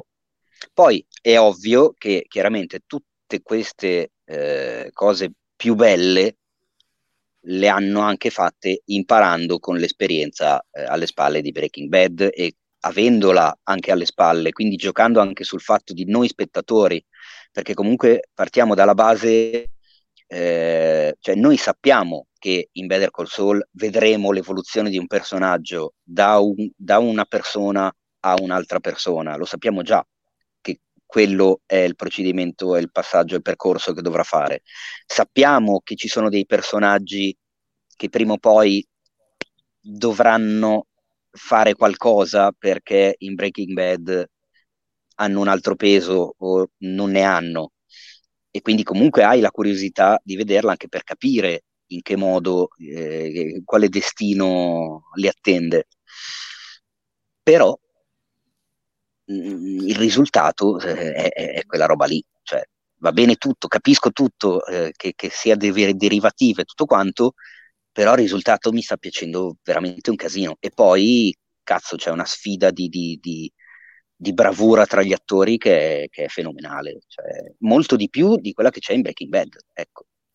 Sì, tra, tra, la, la tra cosa... Kim, Jimmy, Lalo, Nacho, Mike, cioè, son... Lalo a quanto pare è diventato il beniamino un po' di tutti, no, anche dai commenti. Bello. Lalo, Lalo è troppo bello, come si fa? Perché, perché la cosa che secondo me lui ha geniale, loro hanno geniale quando scrivono sta, sta serie, è che in una qualsiasi altra serie, determinate cose che non dico perché sono spoiler, che si ricollegano a Breaking Bad, chiunque avrebbe detto, ah ok, è fanservice. Qua invece riescono a pensarsela talmente tanto a livello di scrittura per creare poi tutta una storia e intrecciarla con i personaggi che non riesce a dirlo, vabbè, l'hanno buttata lì perché dovevano buttarla lì. Tu cioè, fai riferimento al fatto che qua, la prima apparizione di Saul in Breaking Bad, lui dice vi manda Lalo, quindi cita il nome di Lalo e poi Lalo effettivamente ritorna fuori come personaggio. Sì, tutto, cioè lo potevano buttare lì come un personaggio che sì c'è giusto per fare così i fan su internet e dicono ah ma ha detto è tutto collegato. Cosa. È tutto collegato, invece ha un peso che è incredibile, ma anche la, le cose collegate a gas, come costruisce determinate cose. A livello narrativo prendono altri personaggi e prendono una forma tutta loro che tu dici, vabbè, questi hanno fatto una riunione per un anno, tutti i giorni, 23 ore al giorno, per collegare queste cose, se no io non me lo spiego perché è stupendo, è stupendo, ma poi Lalo ha una scrittura incredibile perché ogni criminale è diverso. Io amo questa cosa perché lui non è, è, è così perché è cresciuto così ed è più sgamato degli altri semplicemente perché ha una determinata curiosità e intelligenza che lo porta sempre un passo avanti agli altri. Sì. Però ha, ha, un carattere che non ha nessun altro ed è una roba che non può. Senza spoilerare, c'è il confronto tra lui e un altro personaggio nella penultima puntata che, che, è veramente qualcosa di incredibile. Ma poi non lo so, per Lalo basterebbe la scena in cui arriva al casolare della famiglia e abbassa il finestrino e, e lo vedi sorridente dietro il finestrino. Quella, quella lì, secondo me, proprio è, è una scena da, da GIF cioè, potrebbe tranquillamente diventare una, una, reaction GIF che spiega, spiega, tutto, cioè proprio ti racconta il personaggio, è, è meraviglioso. Sono, sono, sono, cioè, sono, contento che esista questa serie, ecco, eh, e non vedo veramente l'ora di vedere dove cazzo vanno. Cioè, al di là della curiosità sulla questione sequel, le parti in bianco e nero che sappiamo che comunque sono collegate, quello sì, mi interessa, ma fino a un certo punto ormai. Cioè, se nelle prime stagioni era uno dei miei obiettivi andare a capire come poi la roba si ricollegava, ormai sono andato oltre, sì. cioè, mi, mi, interessa poco vedere come si ricollegano con Breaking Bad, Quella... anzi mi interessa veramente molto poco, mi interessa di più capire dove vanno tutti questi personaggi arrivati a questo punto. Beh, lo scopriremo nella prossima stagione che sarà anche quella conclusiva, anche se vedo che continuano, insomma, ogni tanto uscire rumor, ma sono di solito voci disperate dei fan che sperano ancora in una nuova stagione di Breaking Bad che riprenda dopo o in una nuova serie.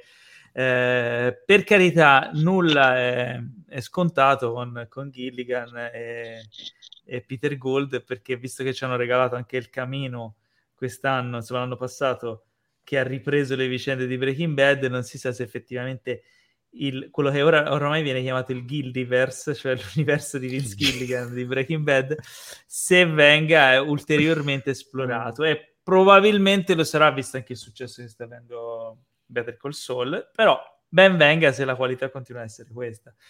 Insomma, è un team veramente di, di gente che ne sa che sa fare il, il proprio mestiere alla grande. Direi di sì. Quindi niente, eh, super eh, approvato Better Call Saul, se non l'avete ancora visto recuperatelo, eh, che ve lo diciamo a fare. E direi che siamo giunti alla, alla conclusione di questa, anche di questa lunga, tenace, fervida e sconvolgente e, puntata del podcast. E per me anche un po' complicata, forse si è capito, però vabbè ci ho provato a fare il massimo. Bravo Teo, apprezziamo la tua tenacia. Quindi ragazzi, se non siete iscritti, iscrivetevi, eh, iscrivetevi al canale YouTube, seguiteci su Facebook, seguite il sito perché ogni giorno vi presenta un sacco di eh, notizie, approfondimenti, recensioni, tutte robe fighe. Eh, seguite Instagram che con le storie vi tiene aggiornate sulle ultime novità e anche i nostri aggiornamenti sul podcast, sul cinema, su tutto quello che è Cinefax.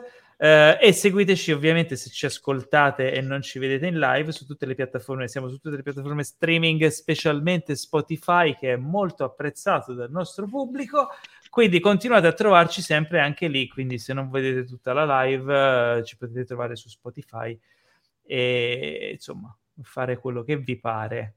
Intanto noi facciamo quello che ci pare e andiamo a dormire. E prima di andare a dormire vi salutiamo. Vi saluta Teo Yusufian. Ciao Ne. Vi saluta Alessandro Dioguardi direttamente dall'Irlanda. Ciao. Pensavo che ci salutassi in dialetto irlandese. In dialetto irlandese. In, Salutaci in come James Joyce. Per affronta, ubriaco. Cioè, come... Salutaci come The Dubliners. Fai un po' il The Dubliner il, di il, James il Joyce. Il gaelico è, è, impossibile.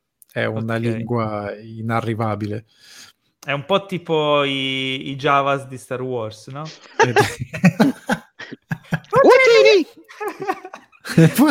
e un saluto anche da me, Paolo Cellamare. Ci vediamo settimana prossima o ci sentiamo. Fate i bravi e guardate almeno tre film. Perché tre?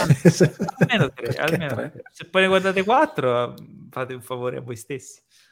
Giusto. F- va bene. Ciao Ne. Ciao.